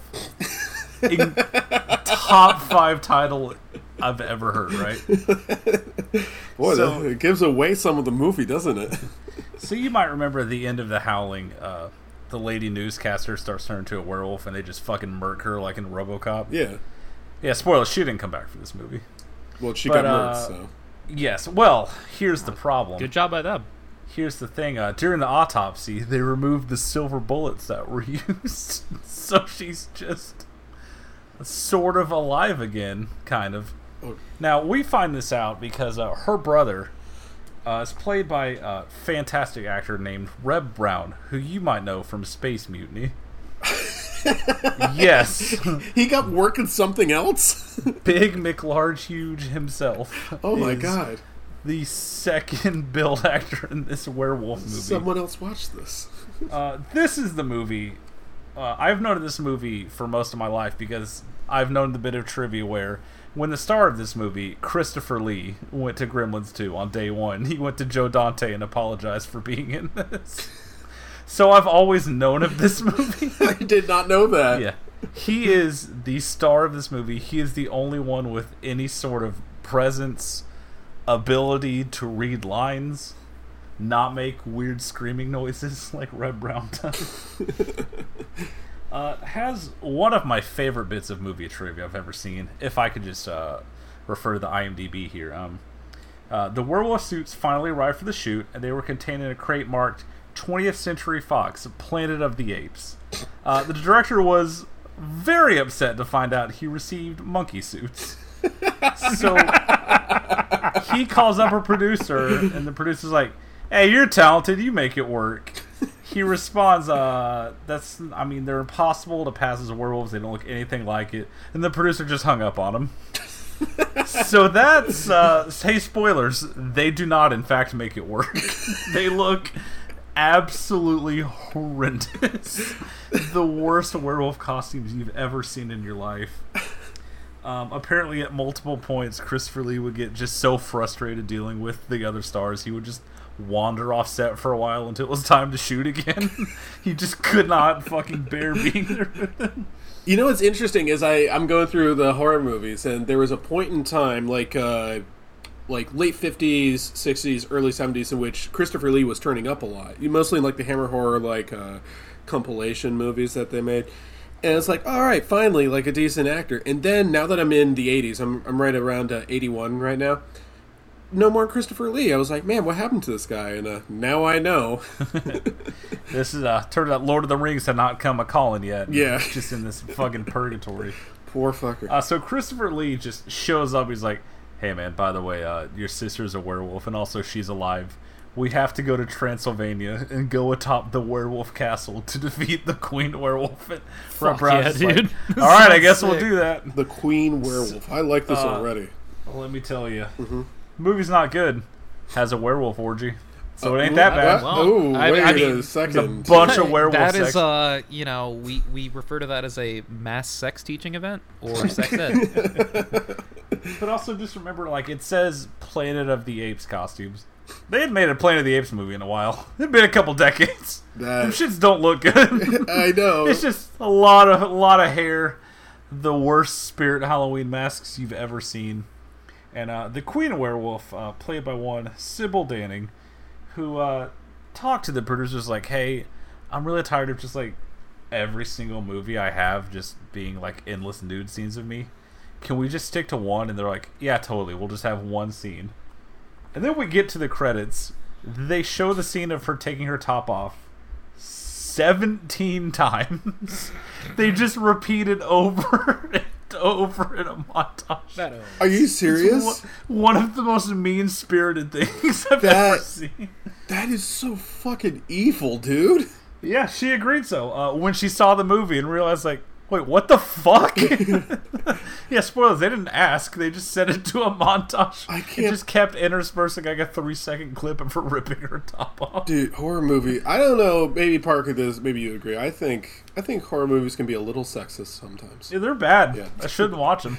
Great. Well, I mean, when you things. think about the average horror fan, like that's yeah. probably all they're gonna see yeah. in their lives. So, right. Yes. Well, I'm going to tell you, it's like a public service. You know. I, I, I'll tell you this, Parker. Uh, great subtitle. Maybe not as good as House Two: The Second Story, but uh, also the one I was thinking yeah, of. Yeah, right. Yeah, uh, I got another one here for you. This comes from uh, Gabby's boyfriend. Uh, he says to me, "I see you have watched the abysmal prom night." Must be listening to this call. Uh, he he follows it up with, uh, "Please make sure to see the somehow excellent sequel, Prom Night Two: Hello, Mary Lou." Hell yeah, dude! All right, I've also heard surprisingly good things about that, but also I can. I yeah, life's, life's, life's short, man. Yeah, another life is real short. These horror virgins managed to date. I don't understand. I, uh, things are going well with him and because she isn't right. No, she's not. No, she's she's okay. not. No, yeah, no, she's not. Stephanie. Uh, See, so, that was like, weird. Was sec- when when I took Abby to see Everything Everywhere All at Once, we had to have a seat between her and me, just in case. Oh, just in case someone wanted to sit right? there. Yeah, exactly. What seat did you pick? Oh no! Dude, what's your say? I don't. I don't want. I don't want anything to happen to you. they retire her seat like a fucking jersey and hang it from the rafter. No, it's it's the it's the Red Sea in uh, Fenway. No one can buy H twelve. Not as long as she's Yeah, no, no, no one has ever uh, thrown a football as hard as Daniel Jones did that one time. Uh, it truly just one of the worst movies I've ever seen, but also Christopher Lee is. They asked him why he did it, and he just flatly said like, "Well, I've never been in a werewolf movie." It's like, you know what? That's a good Respect point. that. Yeah, I have a feeling I he would probably. take it. I I won. I wouldn't be surprised if he needed the money, especially because like people are like, oh, he was in all those Hammer horror movies. There's no way they paid well because otherwise he just wouldn't have been in them. He was not enjoying them. And also, like, once you go over 200 movies and someone's like, "Hey, do you want to be in the sequel?" You're like, "Never, never fought a werewolf. I guess so." I, I mean, that's I got yeah, six weeks free. That's Why fucking not? De Niro. I mean, Where it's are a we nursery, filming? not just going to stop acting. What are we filming at some castle somewhere? Yeah, sure, let's do it. Yeah. Why not? Absolutely horrendous. Uh, one movie down probably won't make it to double digits, but you know what? I tried, and that's all that matters. Yeah, A for This effort, buddy. yeah. Yeah, absolutely. I I understand the idea of just not really enjoying something, so you just kind of give up on it. So. Yeah, I mean, I tried to pick things that look interesting, but No, I saw it. Yeah, I actually if saw it feels like, like the- homework, it feels yeah. like homework. Like, I saw like the the list of things you came up with. Um, I got enough shit to watch for this to yeah, add on. yeah, fair, yeah. All right. Uh, in that case, let's talk about Josie and the Pussycats. Hell yeah, dude.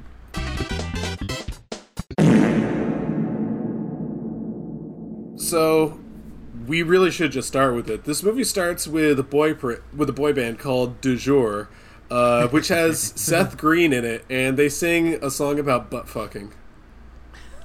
That is uh, the first 90 seconds of this movie. Yeah, And it is divine. Yeah, it is one of my favorite openings I've seen. Uh, I, I didn't know too much about uh, Josie and the Pussycats. I did, unsurprisingly, see a, a couple of the cartoon episodes when I was growing up, so I, I knew that much. And I've seen this poster enough times to know that this is some sort of like cult phenomenon. Whoever watched this when they were growing up must have really liked it. Get to that. But uh, it was like I, I never got around to it. Maybe it's actually kind of good. Let's check it out. And to start the movie like that, you hooked me. You know, I'm, I'm into it. I'm having a really good time. Alan Cumming shows up uh, playing his uh, his favorite role, a really greasy British guy. Uh, this is great. There's a they the the boy band gets on a plane. There's a monkey that won't stop pooing everywhere. Josh Monkey named named Dr. Zayas. Yeah. for the record. Josh Uh, just kicks in my door and says, "Oh, I love this." You know? Al- also, just uh, for the record, uh, who the fuck is the fourth guy at Du jour? I don't know. I have no fucking idea. His Wikipedia does not have a clickable link for his name. It's it's so it's Seth Green. It's the guy who played Turk on Friends or uh, on Scrubs. Yeah. It's the guy from Rat Race. Yeah. And it's one other dude. Yeah. And I don't know who the other dude is. Yeah, and at some point they keep arguing. Seth Green is like, he keeps copying my face, like that. He- We're gonna we're gonna be doing that face together. yeah, oh yeah, time. that was yeah. just Our next meetup, that's face. Yeah. yeah. That's that's a new. Uh, you knew I had to do it to him. I love the idea that we're like going out in Adams Morgan, just like doing that at each other until we get in a fist fight. And before a fistfight uh, develops on the plane, uh, there's a brief shot of a monkey. I know I mentioned this off mic, but we gotta do this again. There's a brief shot of a monkey going, ah! And I, was, I was reminded of Shakma. I thought that was gonna happen on the plane, and that's how he's gonna kill them. But it I- I also, would- it- when you when you say there's a monkey and then two minutes later the plane crashes, like yeah, it's, oh, it's the only thing you can think. Yeah. Also, I think the fourth member of the group says, uh, completely devoid of context, du jour means family. They're bickering. it's just a close up. Du jour means family. Du jour means love for each other. it's one of my favorite scenes in there because I, I think this was a Family Guy joke. I'm not sure. It was like Kiss was on there or something like that, and they're talking about it's like, hey, we're really excited to come down to Quahog, Rhode Island, and Peter Christopher for some reason just says rock and roll. And like, Could you just go over there. Let us finish this. I think that must have been that guy with the band. He's just interrupting me. Du jour means family. He just wanted them to stop yelling. Yeah, I, I fucking loved it. So uh, He's looking out for Doctor Zayas. yeah, It's cool. So one of the things about this movie is that it is a satire, and I think it's very obviously a satire. Like as soon as they get I on the actually didn't realize this was a satire, Chris. Can you explain to me what a satire is? Well, first of all, you need to watch the trailer because that'll make it clear that it's a satire. Uh, also, rewatch. if I figure Don't- everything out. Yeah. Also, rewatch "Don't Look Up." That's a very well-known satire. Uh, anyway, uh, as soon as they get on the plane and they, what it, is it like Target shit that they have all over the place? There's like a Yes. cleaning supplies that has the like the label proudly displayed. Let's defer to Parker on this one. yeah, Parker. The uh, commitment to brands in this movie is incredible. Yeah. The uh, it, not to jump ahead, but the the Tara Reid shower scene with all the McDonald's. That logos I is want. fantastic. I want that in my shower. I really want Every single person who, when this came out, was like, "Oh yeah, you think you're clever, but you're just trying to have your cake and eat it too." Good job, you got the movie. Okay, but uh, proud on a- of on a- you. Tell you what, Parker, I'm going to take a different tack here because there's a lot of people who are reviewing like, ugh, you know, contemporary reviews. They just didn't understand that this was a satire. They didn't recognize that the product placement was ironic.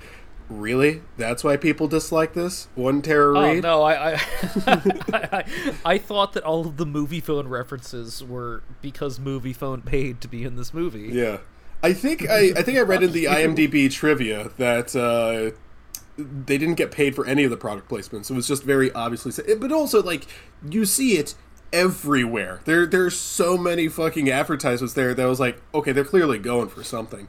Uh, I'm a little surprised they didn't get sued. Maybe I don't understand product For placement use. laws or It's for whatever. use, Oh, it's for buddy. use. You could just do Yeah. that. Oh, all right. Well, I mean, what's McDonald's gonna say? How Yeah. dare you show our logo? It's not like there's anything Well, I- I- McDonald's in this movie. Yeah, I thought I thought there was like a thing about like, what if you show people eating at McDonald's, they all get killed, and then people like well, McDonald's would well, be mad. so about if that if that were the case, if this were the movie that the Letterboxd reviewers thought it was, and there that was like some some 800 pound guy eating a Big Mac, then like yeah, maybe. Yeah, all right, But so it's that's not not, that, in this right. movie because this movie's not that fucking stupid. well, It's pretty that. fucking Stupid. Yeah, I was gonna get it's to not yeah, like it's not that Letterboxd that kind of stupid, Yeah. I guess. Anyway, Yeah. like at this point, I'm enjoying the movie.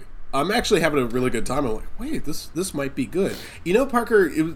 I, I, this isn't really the comparison I want to make, but I was kind of reminded of Austin Powers in a way, like sort of the way That's that correct. the movie. Yeah, No, you're you're absolutely Yeah. right. It's, it's sort of like the way that the movie funny, looks but- in a way. Yeah, it's, Yeah. it's obviously it's not as funny, but like I understand like the satire that they're going with with the product placement, and it's certainly more PG than PG thirteen that in comparison to Austin Powers. But like, I'm having a good time. I, I like what they're doing, especially.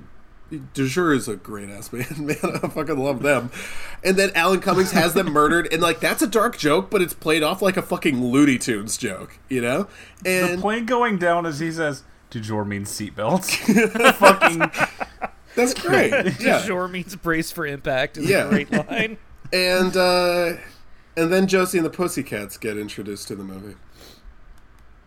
Look, I just love the fact that it's made very clear. Like someone's like, "Hey, I listened to the new remix. It sounds weird," and he just walks in the cockpit. It's fucking game on. Get your parachutes on. Yeah. And then later on in the movie, he walks in the cockpit, doesn't say anything. The guy reaches for his seatbelt. He's like, "No, no, no, no, we're not. We're not doing that." yeah, no, no, no, no, no, no. All right. Uh, just just as as a sidebar here before we say Yeah. goodbye to Du jour for a little while. Uh, somebody out there's got to start a Kickstarter for a Du jour behind the music like revival movie, right? Yeah. Like like that there has to be an audience for that. Yeah. Like Seth Green would take that check. Oh, 100%. Yeah, Two of those guys are anonymous. They would take that check. Yeah. Just give me that. Donald Faison Give- hasn't give done me- anything. Give me a monkey and graybeard like just like chirping at the camera. Like I we, we could make this. Oh yeah. Well, uh, Sorry. now we have Zayas. jo- Such a good bit. now we have Josie and the Pussycats in the town of Riverdale, which is where the Archie and his idiot friends are from. They're performing their song. Sucks. And uh, they're at a bowling alley. I'm like, oh, I, that's funny. Like that's a, such a small venue. Here's another really funny joke. They had to wear bowling shoes. So the- They're on a stage. Like that's that's so wacky. Then uh, they talk. We got to talk about Tara Reid, man. All right, because at first I, I kind of thought that the movie was uh so there's a, there's a scene in which uh I, I think they said something that they were like yeah you're special. Special ed. And I was just like wait if they can say retard jokes so can I. Sorry Crim but then Tara Reid starts talking I'm like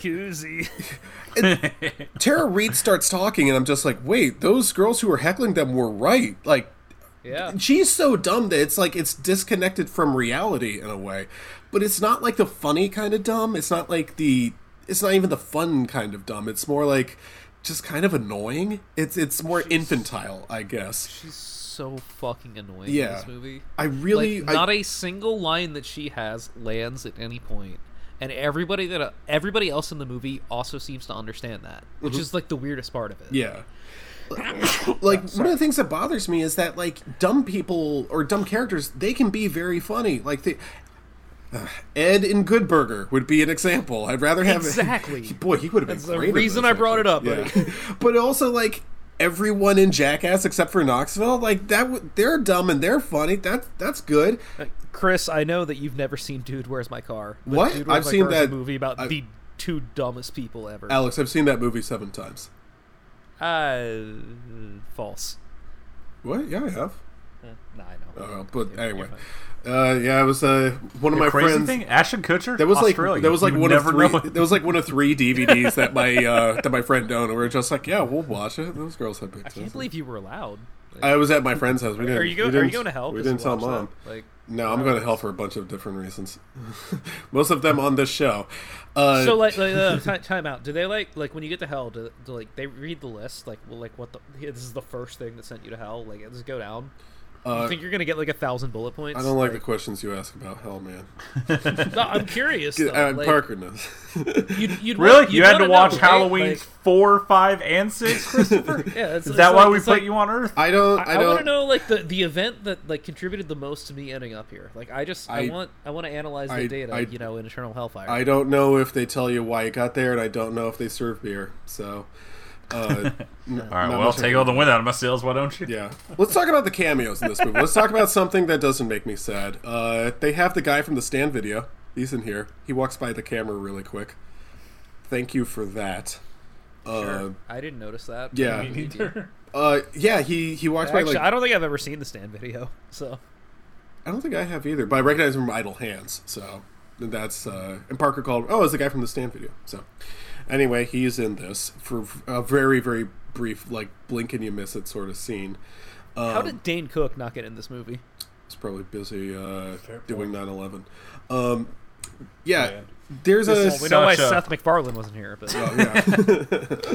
This is one of the most dangerously pre 9 11 movies we've ever covered. oh, covered. absolutely. I think the terrorists saw this one. They were just like, uh, uh, What's 86? the terrorists saw this and were like, "Fuck, is our our bad?" Yeah. Could you imagine if this had just come out? It was supposed to come out in the summer. and They had to like put it on hold and reshoot a whole opening scene because they can't just have a plane crash and a bunch All of right. people Well, well, now we have, now we got to hit the buildings on 11-9, You know, Yeah. and just tell them it's the British date. Yeah. That's what it is in Australia. That's what it is. Uh, uh, let's talk about the plot, such as it is. Josie and the Pussycats are a very bad band that makes bad music, and no one likes them. Alan Cumming, hey, Excuse me. Alan Cumming looks at them and says, "I can make some money off of that because he's a music producer. It's a satire of the music business. Don't you get it? Ever read Karl Marx?" And uh, No. he takes them and he puts Actually, subliminal I have. messages and. Uh, what, what does he do? He, he puts subliminal messages that tell people to buy things. It's more of a commentary on uh, on consumerism than on capitalism, Commentary on society. and that much like the Joker. Anyway, uh, they uh, they get very popular, uh, but they're also being torn apart from within because it's called Josie and the Pussycats instead of just the Pussycats. Kind of feels like it's at odds with the title. I don't know. I also don't care. don't, I, yeah. Uh, that's I, I I have to say, fidelity to the source material is not required in this. Uh, that being said, apparently you guys like the joke where the obnoxious bitch from the show and comics is in this and says that she's only in here because she was in the comics. Which is only a funny joke because the character is completely worthless. Yeah. Like, you will forget she's in the movie for 20 minutes. I, at I'll say time. this: it- when I was watching the show when I was a kid, I was like, "Why does she hang out with them? She doesn't like these people." She's just like on the private plane with them going to sign their big record label. Like, Yeah. I don't know why you're here. Yeah. Even in the show, she was like, I, I didn't know why she she didn't like these people. She didn't even play an instrument. So uh, I don't I don't understand that one. Uh, also, there was a cat in the show, I think, but uh, there aren't any cats Uh, in this. I'll take your word for it. Yeah, I don't. Re- I don't remember. It's been a while. watch that would change the rules. Oh. Thank you, Dende, and your magic lamp. Fuck Dende. Anyway, uh, yeah, they play a bunch of the the Pussycat songs throughout the movie, and also songs by other bands that they didn't feel like covering for some reason. I thought I would have loved to have heard them cover "Paradise" by the Dashboard Light, but they decided no, the Meatloaf version's good enough. Um, uh, how'd you guys feel about the Eugene Levy video? I enjoyed it, but also I just like Eugene Levy. I had a legitimate laugh when we said rock and roll music, Or or some- some known in some cultures, rock, Rock- yeah, music. that was actually pretty good. That's that, really good. Yeah, that would work to me. Yeah, I, I also I- like the idea where he, where he said it's like it's stacking up like my film credits, and I'm just like, really, you? uh, Uh, but actually, I, I yeah. So I went on to IMDb and I looked up his film. American Pie movies. Yeah, I looked up his IMDb film credits. Turns out uh, he is stacking them it's up. like what, like 300 ish? He's he is at a Christopher Lee more, level. So Yeah, yeah, he's doing a Man's lot. getting them checks. yeah. Anyway, He, he has been in so many things that we now have to tolerate his annoying son. So who's his son? Is his son someone I know? the guy on Schitt's Creek. Oh, I don't watch this screen. there is no I- wish that can make me. anyway, uh, so he doesn't want to get assigned. That you- you're like, no, Schitt's Creek, not for me. anyway, I I, I mean, look that that's like the most NPC show of NPC shows. yeah, yeah, Like that's the show. Like if you watch Schitt's Creek, you're not allowed to make fun of people that watch Parks and Rec anymore. Like it's because if you assign me Schitt's Creek, I just lose like ten hours and I have nothing to talk about. oh, Right, yeah. is lose buddy, for everyone. buddy, ten hours. yeah, Excuse Oh. me. ten days. That's like seven seasons. Oh, oh. God, really? Oh, fuck, Oh. I'm not doing that. Anyway, This is this is this is a show that like literally my like my wife sat down and watched and like after one episode was like yeah I don't get it I don't want to watch this anymore like there's a line where like it's just two NPC for uh, we, we don't have to. Anyway, so so do you think they made Tara Reid the uh, uh, stupid one? you one? can say it you can say You it know, it, yeah, actually, I think I can because the movie's making fun of her. So, if do you think they made Tara Reid the retarded one because she's the drummer and all she needs to do is count to four? so that is what my initial thought was but there's not a single drummer joke in this movie which is a huge miss I think there was a, a drummer. I wouldn't say joke, but more of a a film goof. I guess it was a. There's a scene in which Tara Reid counts them into a song, and it's a song that the singer begins before the rhythm track enters. So I don't know what she was counting for. No, that's normal. Like that. That's actually so. I, I, I can always comment on any drummer retard jokes because my dad is a drummer, so I've heard them all. Um, no, that's actually just the way that song would be introed. Like that was not a goof. That's completely fucking normal. Her drumming in this movie is actually not that bad. Uh, well, Shockingly so. when, when we say her drumming, we mean the whoever was drumming because uh, Reid did not. no, I mean like like drumming. like her hand motions are in time. are they? Like you've been to a baseball game, man. You've seen people try to do the wave. I also, I also, trying to clap to things. I also Like- know like, drumming too. Uh, maybe not as well as your dad does, but uh, I also wasn't keeping a very close eye on her. Uh, but uh, No, I this was like a thing for me. there were Like, there were a couple moments this. where I was watching her, I wasn't sure, so I'll take your word on it. Uh, I it, it actually it makes all of her dialogue more insulting. It's like, oh, you can figure out what a four four time signature is, despite obviously never having played an instrument in your life. But Mhm. uh, you can't deliver like a funny joke or something prescient or something interesting or literally anything. Like you know, that's the thing is like her character isn't even dumb. It's more like she's babyish, you know. And I think that's what makes her so annoying. I, yeah, that that is way worse. I would so much rather deal with a dumb person than somebody who Yeah, just you know she's just does the things infantile the whole time. this movie. That, yeah. It just bothers me. And it turned me off, and it, that's kind of my problem with this movie overall. Is once the Pussycats get introduced to this, the writing really takes a nosedive. And the only thing I was having fun with was whenever some more product placement would show up. Like again, Tara Reid's shower scene with all the McDonald's logos everywhere. That's very funny to me. Uh, the scene where Rosario Dawson uh, is in her hotel room and there's just Target shit everywhere. She bought like the plush Target dog. Who has that besides Parker? It's like that's that's just My a son. funny thing that ex- I, I, I, I can laugh because uh, when I worked for Target, I had the world's gayest store manager, and every time he addressed us in any sort of like huddle, he would just be petting the Target dog. So Oh my that did a lot for me. that sounds great. That's uh, fuck. I should go work for Target. No. No. I wonder how he's doing. I should find. Nah, I'm not. Gonna... He's on the I'm doing podcast. so Oh well, let me put it this way: there's what like seven billion people on Earth. Yeah. If you like ask like Siri, like what is the gayest name anyone could have, that's probably who you get. I'll tell you guys later. okay. Uh, I just Yeah. started sweating uncontrollably. I will say that the I don't think that the actors are the problem besides Tara Reid. Uh, but like the actresses, Ros- Rosario Dawson, who's the the lead actress in there? a name I always forget. Rachael Leigh Cook. Rachael Leigh Cook. Yeah, Respectfully, yeah, ma'am. She was also in uh, She's All That, right? Correct. Yeah, Yeah. and uh, some other shit I haven't seen. Future episode. Yeah, I, I think Uh, Rachel. possibly. I think Rachael Leigh Cook is in the Guinness Book of World Records for having the biggest eyes, and uh, it. I think that's the barn owl, but uh, she might be second.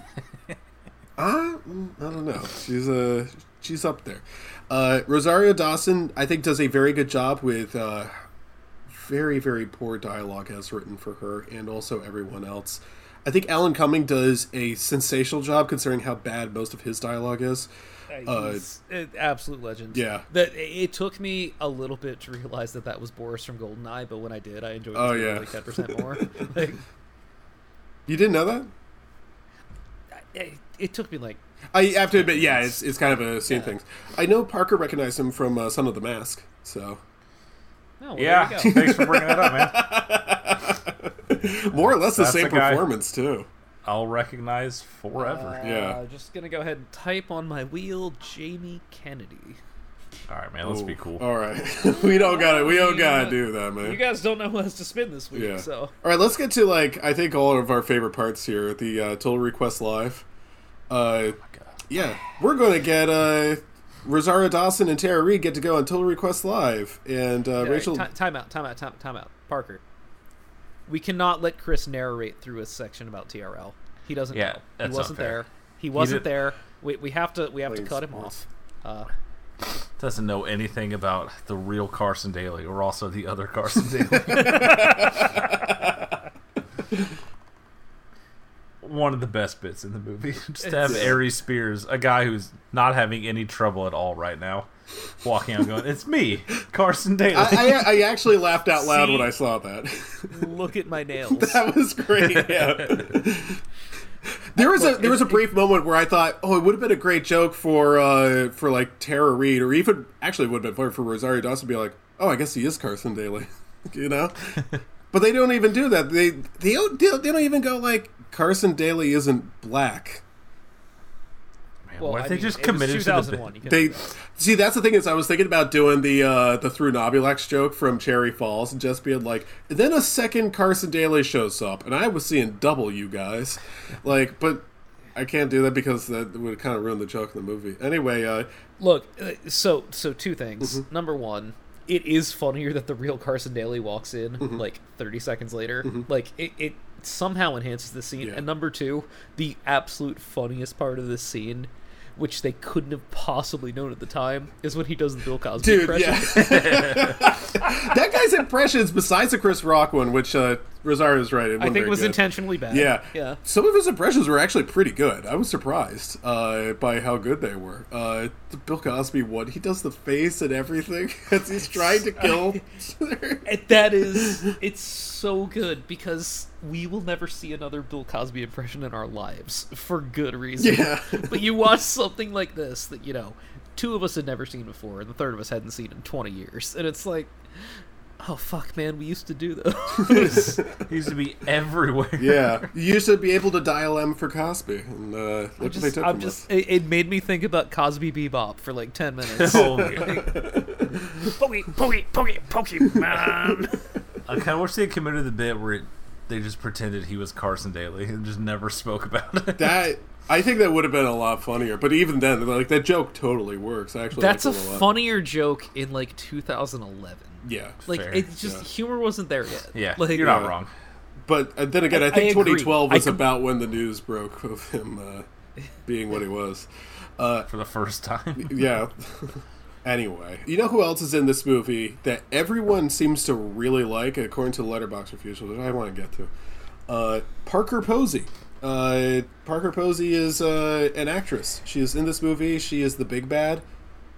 Uh, skeeting and bopping for a white woman would be uh, the term that I would use here.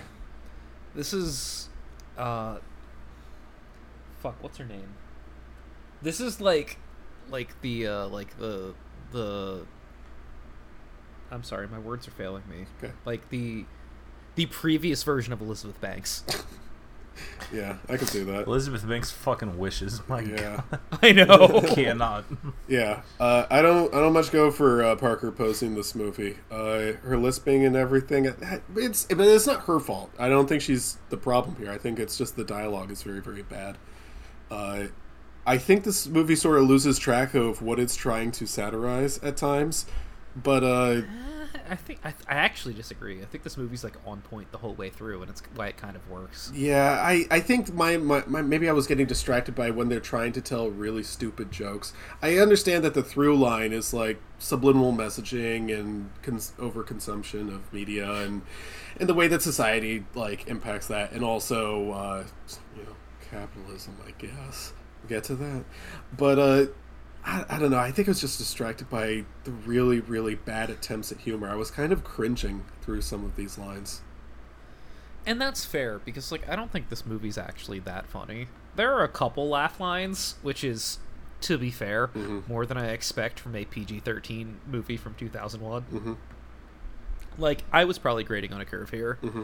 But also, you know, when they do their whole thing about how oh, we were actually going to shut you guys down after this concert because we realized that it's much more easy to subliminally message in movies and then join the army flashes across the screen. It's like, all right, cool, you got me. Yeah. Like, Good bit. that's fine. I'm not saying it's like a well crafted joke, but like, Yeah. you had to take it. Like the joke where he said, like, "Oh, we don't want to put subliminal messaging in music. We want to put it in our movies." And he plays like a little subliminal messaging like joke there Yeah. really quickly. It was like When he comes good." in, she's like, oh, she did it. She put this message there. He goes, what? No way. Get over it. yeah, when, when she goes over to the U.S. government guy and it's just like, can you believe they did this? Like, "Oh, what are you talking about? Uh, Like, yeah, you know, Like- it's it's not laugh out loud funny. Yeah, but like, it- this one's it's, a- it's a movie for teenagers. Like, this Like, was a they're- laugh out loud bit, but in Tower Records, when the one fucking goth girl is upset about all the boy bands, and they just chuck her You into know, a van and ducks her then and drive she's her never off. seen again. She's just kidnapped by the record label. Yeah, I, I was actually thinking there is one other scene that I did enjoy. It was they were doing behind the music for Captain and Tennille, and it's got Babyface on there. I wish I got that shit in writing. Just the fact that they have a pre-recorded MTV news segment of their car blowing up is also a good bit. yeah, the movie is stupid. Nobody would argue that it's not stupid. But like I feel like this is the kind of movie that like if I were born in 1987 instead of 1990 and like I wanted my dad to take me to this movie, we would have walked out of that theater and he would have been like, "That wasn't so bad." Like and that's that means something to me because I'm sure I subjected both of my parents to a lot of fucking dog shit when I was a child. Again, only child. Like, yeah, Yeah. you, you gotta do what you want, you know. Uh, this movie's it's fine. Like, it's it's. I know Chris, you didn't enjoy it, but I think Parker and I had a pretty good time because we probably lived more of this life than you did. that's that's a it's real back to not a this era, compliment to us. Yeah. Believe me, it's not. Yeah. but- As someone who most of the music they listen to can be classified solely as loud, I would give anything to go back to this era for like a week. No, I get would you. give yeah. anything. let me put it this way, Chris. In the uh, in the scene, the, the the Carson Daly and other Carson Daly scene, where Tara Reid is fending off real Carson Daly with all those cardboard cutouts, Mm-hmm. how many of those people did you recognize? I recognize Johnny Depp was one of them.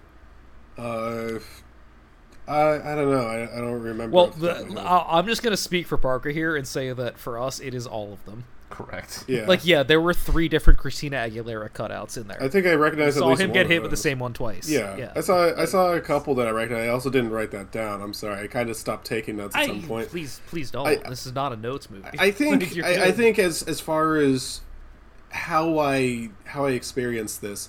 I want to contrast this with uh, my reaction to the Letterboxd reviews, which you drew attention to. These are some of the worst reviews I have ever read in my life. I mean, this is fucking dire. Uh, normally, my problem with Letterboxd reviews is they like to take characters in movies and either complain that they're not gay or just say no, they actually were gay. Like, uh, what was the fucking that soccer movie? Bend it like Beckham. There's so many people like David try- Beckham's super gay, dude. No, bend it like Beck. Not not David. No, Beckham. David- eh. Anyway, they're they were trying to be like, no, Keira Knightley and that Indian girl had to have been gay for each other or whatever. It's just it's Keira there's, like- Knightley's a boy. Yeah, they're sh- they're like shipping people and the stuff. It's weird. So oh, excuse me. okay, okay, okay. But uh, my own personal take on Josie and the Pussycats is not so much that I, I definitely didn't hate this, you know, and it's hard for me to say that I disliked it because there are enough scenes in there that I liked. E- I, I might even like tentatively recommend it for someone. I, I would just say that like some of it is an endurance test to get to them. Uh, I, I don't like any of the jokes that they try to tell after uh, Du jour leaves the screen because I really like Du jour. That was yeah. What's up? Parker, do you think Paco liked Keira Knightley so much because she was so low in calories? That means he wouldn't like. No, no, but like that's why he could be attracted to her instead of hungry. Yeah. And yeah, think laterally, man. Yeah. or in this case, vertically.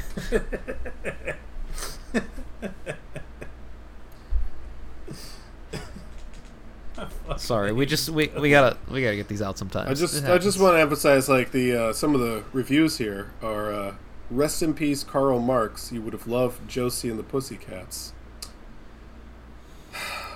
I there is nobody that I've ever been happier is dead. Not because I want Karl Marx to be gone, but because like, could you fucking imagine if he had to listen to the shit these fucking teenagers wanted to tell him all the time? Mm-hmm. I think I think a lot about the fact that anybody can just email Noam Chomsky. Like you can just do that about literally anything, and that you know he'll get emailed about like fucking Twitter arguments. It's like, what's this ninety-year-old man supposed to do with this, guys? Yeah. Like, fucking chill. This Like- is written by uh, let's see, terrible asshole. I don't know who that is. Evil capitalist Parker Posey can ruin my life whenever she pleases. Seriously, this is the smartest movie ever made. Like The Wolf of Wall Street wishes. Uh, it do be like that though. Yeah, someone called it. Uh, someone just commented four stars, and they said they live. So like the headphones are the sunglasses. This is just like they it's very subtle. I didn't pick up on that. Yeah. Uh, the greatest crime in movie history is the disrespect this got upon release. I'm changing my review to "We Live in a Society." It might be better, yeah.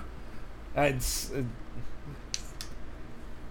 Its critical meta commentary pointedly ridicules the horrifying scenes of insipid spectacle in the pop music industry Oh, and presages the ludicrous commercialization of the coming decade, while nevertheless acknowledges the film's own involvement in the capitalist engines of modern celebrity. it's it's insane that you read reviews for a movie like this and be like, "Yeah, you know what? I'll just go watch a Marvel movie." Sorry, guys. like, Yeah, fuck I. this. Ugh. You guys are fucking losers. No one's ever gonna talk to you. I'm, this is what happens when everyone grows up on fucking YA books. Ah, I understood the metaphor. Yeah, we all did.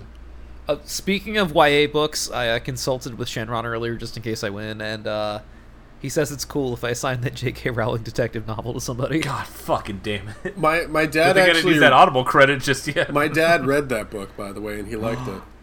Hang on. That's course he the what the fuck? You Well, he that hates two he hates in? no he hates the kids these days and their their no, tweeter. Actually, Like- no, like, no. Actually, I have to dispel that rumor.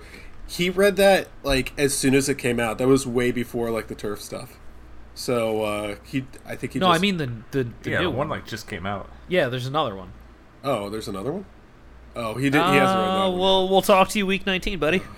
well, great. Also, ask your dad if It's- he's gonna read it. Only like a thousand pages. I'm I mean, yeah, if your dad's gonna if your dad's gonna buy it, then like you're off the hook. You know, that's it's Yeah. a free book. I never watched this as a kid, but if I did, I'd like to think it would have radicalized me to hate capitalism. At It young wouldn't age. have. Yeah. You just would have liked the songs, you little weirdo. like, goddamn. Like, Oh, if I'd seen this as a six-year-old, this would have uh, radicalized me against the music industry. Music industry hasn't existed in 15 years. Shut up. Someone someone wrote this these specifically for me. That says this movie's commentary on capitalism is ten times better than in Joker. I can't emphasize Well, enough. was me. Joker was not a commentary on capitalism. Well, I I mean, so that review was right.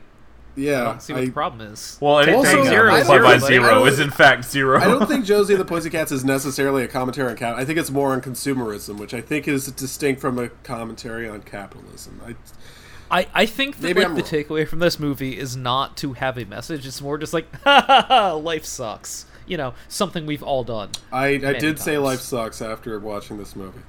Uh, Don't you guys hate all these corporate boy bands? Here's the teen comedy. Karl Marx work. That's my review. I, I, I did not like this. I, I think you'd have trouble reading these reviews and still calling yourself a socialist after watching this. Uh, You know you don't have to read those, right? I, I, I am down a rabbit no, hole. but man. we did. Yeah, we did. yeah. I I understand where he's coming Yeah. from because I knew the whole time. Like, oh my god. I'm just trying to practice some Anytime there's like a hint of anti-consumerism, it's gonna be like, oh, yeah, right off cool. the bat. Yeah. All of these fucking sickos on the internet. But also, even if there's not a hint of, uh, you know, consumerism. it's giving contrapoints. Like, Ugh. okay. All right, all right. I'm. Hey, do you want to watch this hour-long video with skits? all right, now, Like, now no. Chris is excited for the game of games. No, yeah, genuinely. let's just do this. Uh, something to cleanse the.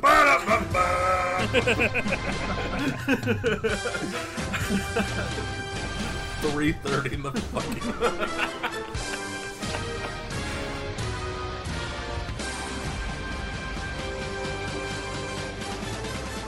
Well, wow.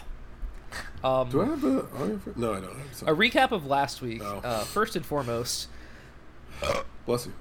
Secondly, um, everybody lost their uh, their double points fifth round games, including my Raiders, who I still don't understand that one, but it's fine. Um, so Chris's teams went two and 3 mine went three and two, Parker's went three and two. So our draft order this week, as I Looks like you guys tied. How did ties work? I'm not sure. not that is not how ties work, buddy. but uh, it's worth a try. Um, yum yum yum. Okay, so week three, Chris will have first pick. I have second pick. Parker is third pick. Uh, here is your schedule of games. Abs- oh. Chris, best of luck to you, my friend. Jeepers. All right. This well, is it's not a bunch of bad games, but it's a bunch of games that are hard to pick. Yeah, it is. Oh boy. Uh, And uh, I'm just gonna put this out there right now Mm-hmm. because something I've been thinking about, seeing that we have two of these on the schedule. Mm-hmm. But uh, if you pick an NFC East divisional game this week, you will get double points for whatever pick that that is. So again, if that's in the last round, that's quadruple points. But uh, this is like Scrabble. I'm trying to line them up. well, I mean, if if you really, really I don't. want the Eagles at. Washington, eh, you, you could you could do it right now. It's double to. points, I. I would like to take Buffalo over Miami. Bills over Philadelphia's hangover from the dreaded dog mask game. Uh, I will take the Cincinnati Bengals because the Jets. Are Oh, the worst right. I team forgot I've ever about that. Yeah, life. I- yeah. I should I should have gone with them. That's probably a better pick than the Bills. All right, Parker, two picks. oh, my Chiefs against the second worst team I've ever seen. in my Uh, oh, Yeah, That's what they fucking deserve. yeah. And one more, buddy. Oh. Uh, my Lions, of course, goes without saying. Damn it. Unstoppable. They're only seven point dogs. You're fine. Hell yeah, dude. All right, I'm gonna take the Ravens again. Or I don't think I've had the Ravens. Wait, no, I had the Ravens week one. Yeah, Never mind. yeah. I'll take the Ravens. Okay. Chris, two for you. I'll take uh, for double points. The Eagles. Call. Okay. Oh, I got another one. Uh, Yeah, yeah. could you? Hang on. I got, I got it up. Hmm. These games are bad, dude. I look none of those afternoon games. I'm not going near a fucking one. I'm gonna take Oh uh, the Los. An- God. I tell you what, I'll take that bullet for you. I'm gonna take the Los Angeles Chargers. I actually kind of like Jacksonville in that game. I don't know that I'm going to pick it right here because uh, You can wait and get I double do not, points I on do it. not want to spin the wheel. Uh, you know, you know who I am going to take What though. are you gonna take? The Raiders of Las Vegas. Damn it! he was looking right at it. Fucking dog shit Titans team, dude. Yeah. Get They the are fuck out of weird. here. Kakashka. Well, Can we get like quadruple points for Houston versus Chicago? No, absolutely not. fuck it, my Browns. At least I'll know sooner. Oh yeah, that is Thursday. Yeah, that does help. yeah. My Browns right. over the Steelers. Who Right. are they good? Are they bad? Hey, who the fuck knows? I'd say Uh, bad. they're bad. Yeah, the, the, they- the question is like, are the Browns also bad? yeah. well, Um, let's see. One more, Parker. I'm, oh, my God. Yeah. Yeah. Yeah. it's getting tough, I mean, man. I guess the Rams. Jesus. That's I. You, you yeah. got it. With Yeah, this that was. one. Uh, Well, you know what? Um, I like points, so I'm going to take the New York Giants. ooh, damn. I was gonna try. I was gonna go for that times four, baby. yeah.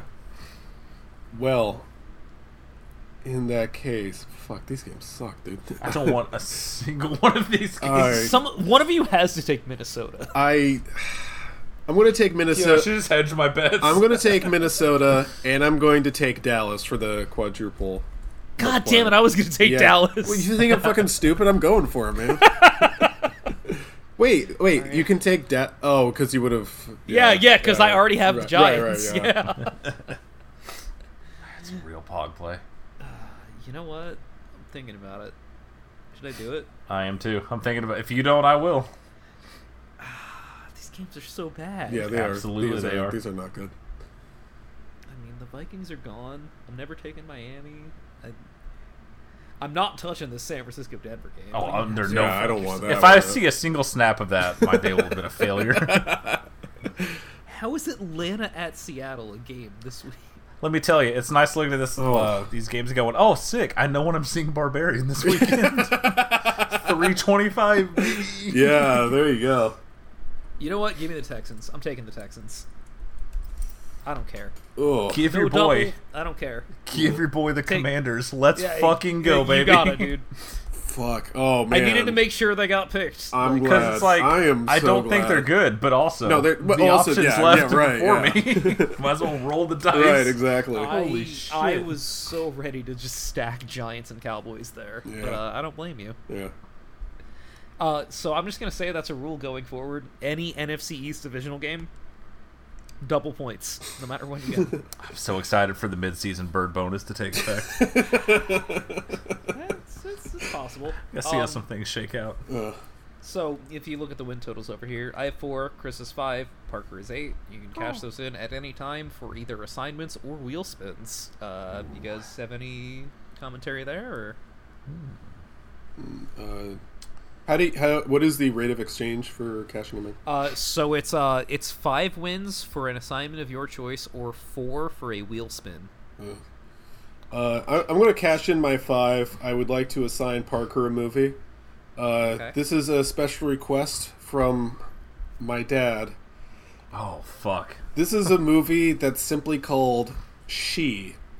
And uh, I wouldn't be surprised if there's like 30 releases like this. She movie. What is this? Uh, I'm 19. gonna I'm gonna need a year. I think it's 1984. It's got Sandahl Bergman. Hey. I don't know what that is. Yeah, it's a post-apocalyptic. Fuck, this looks good. Uh oh, it's 106 minutes. Oh. Well, uh, I just saw the cover. I'm like, yeah, okay, yeah, checks out. yeah. That see, this seems like something my dad would see on the you know, all uh, Amazon Fire Stick and be like, "Yep." And uh, apparently, he thinks it's not very good. So Wow, that uh, description is doing a lot for me. yeah, well, based on the 18, 1887 novel, Oh well. fuck, that's No, old. he loves books. yeah. Parker, your response. Do I have to do anything, Parker? Let me let me open up. Uh, if I have any funny assignments, or we're just gonna go straight to the wheel. Let me see here. You know what? We'll go to the wheel because All right. I don't want to overstep my boundaries. Because uh, I mean, And also, last you mo- have a second wheel spin there. the Um, last movie your dad assigned me was one of the most powerful things I've ever seen. Wh- so, which like, one was that? I forgot. It was Sorceress, which was like I'm not gonna overstep and throw lob That some might be garbage at you because like fucking 'cause sorceress. this movie might fucking rip. Yeah, it, it might be good. Who knows? all right. I saw werewolves uh, in the description, so like I'm not upset. All right, this is for me. Wait, wait, wait. Uh, oh, wait. We gotta think. Uh, This is for you. all right. Um, uh, in it's for me, right? Yeah. Right. In three. What are you? Why are you looking at that? so bad. I thought we can't hear it. By the way. I don't need to. I just saw the title.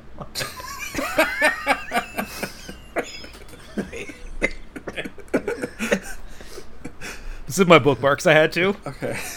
Thank you. this is Play the song if you Yeah. All right. want. Kitty Drive. Yeah. Okay. What do you mean drift? Bobble Man's All right. wife. All right. Uh, all right. In three, two, one.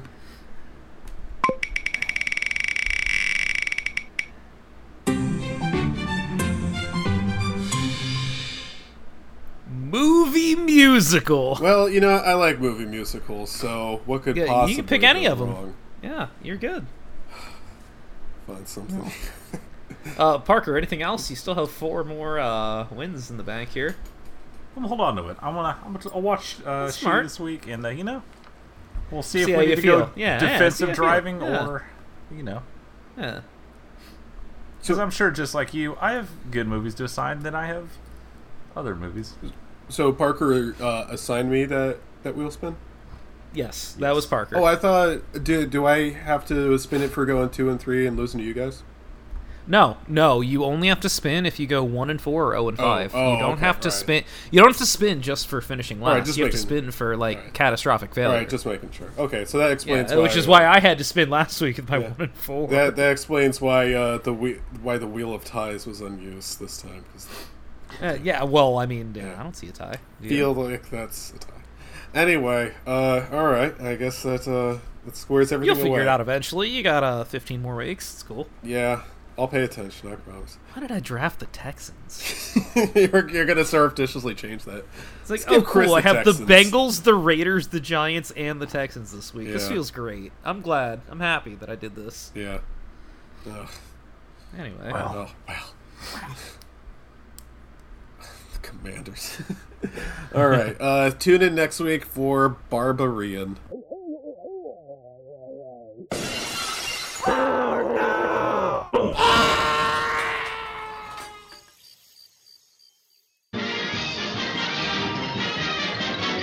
And that's the T, sis.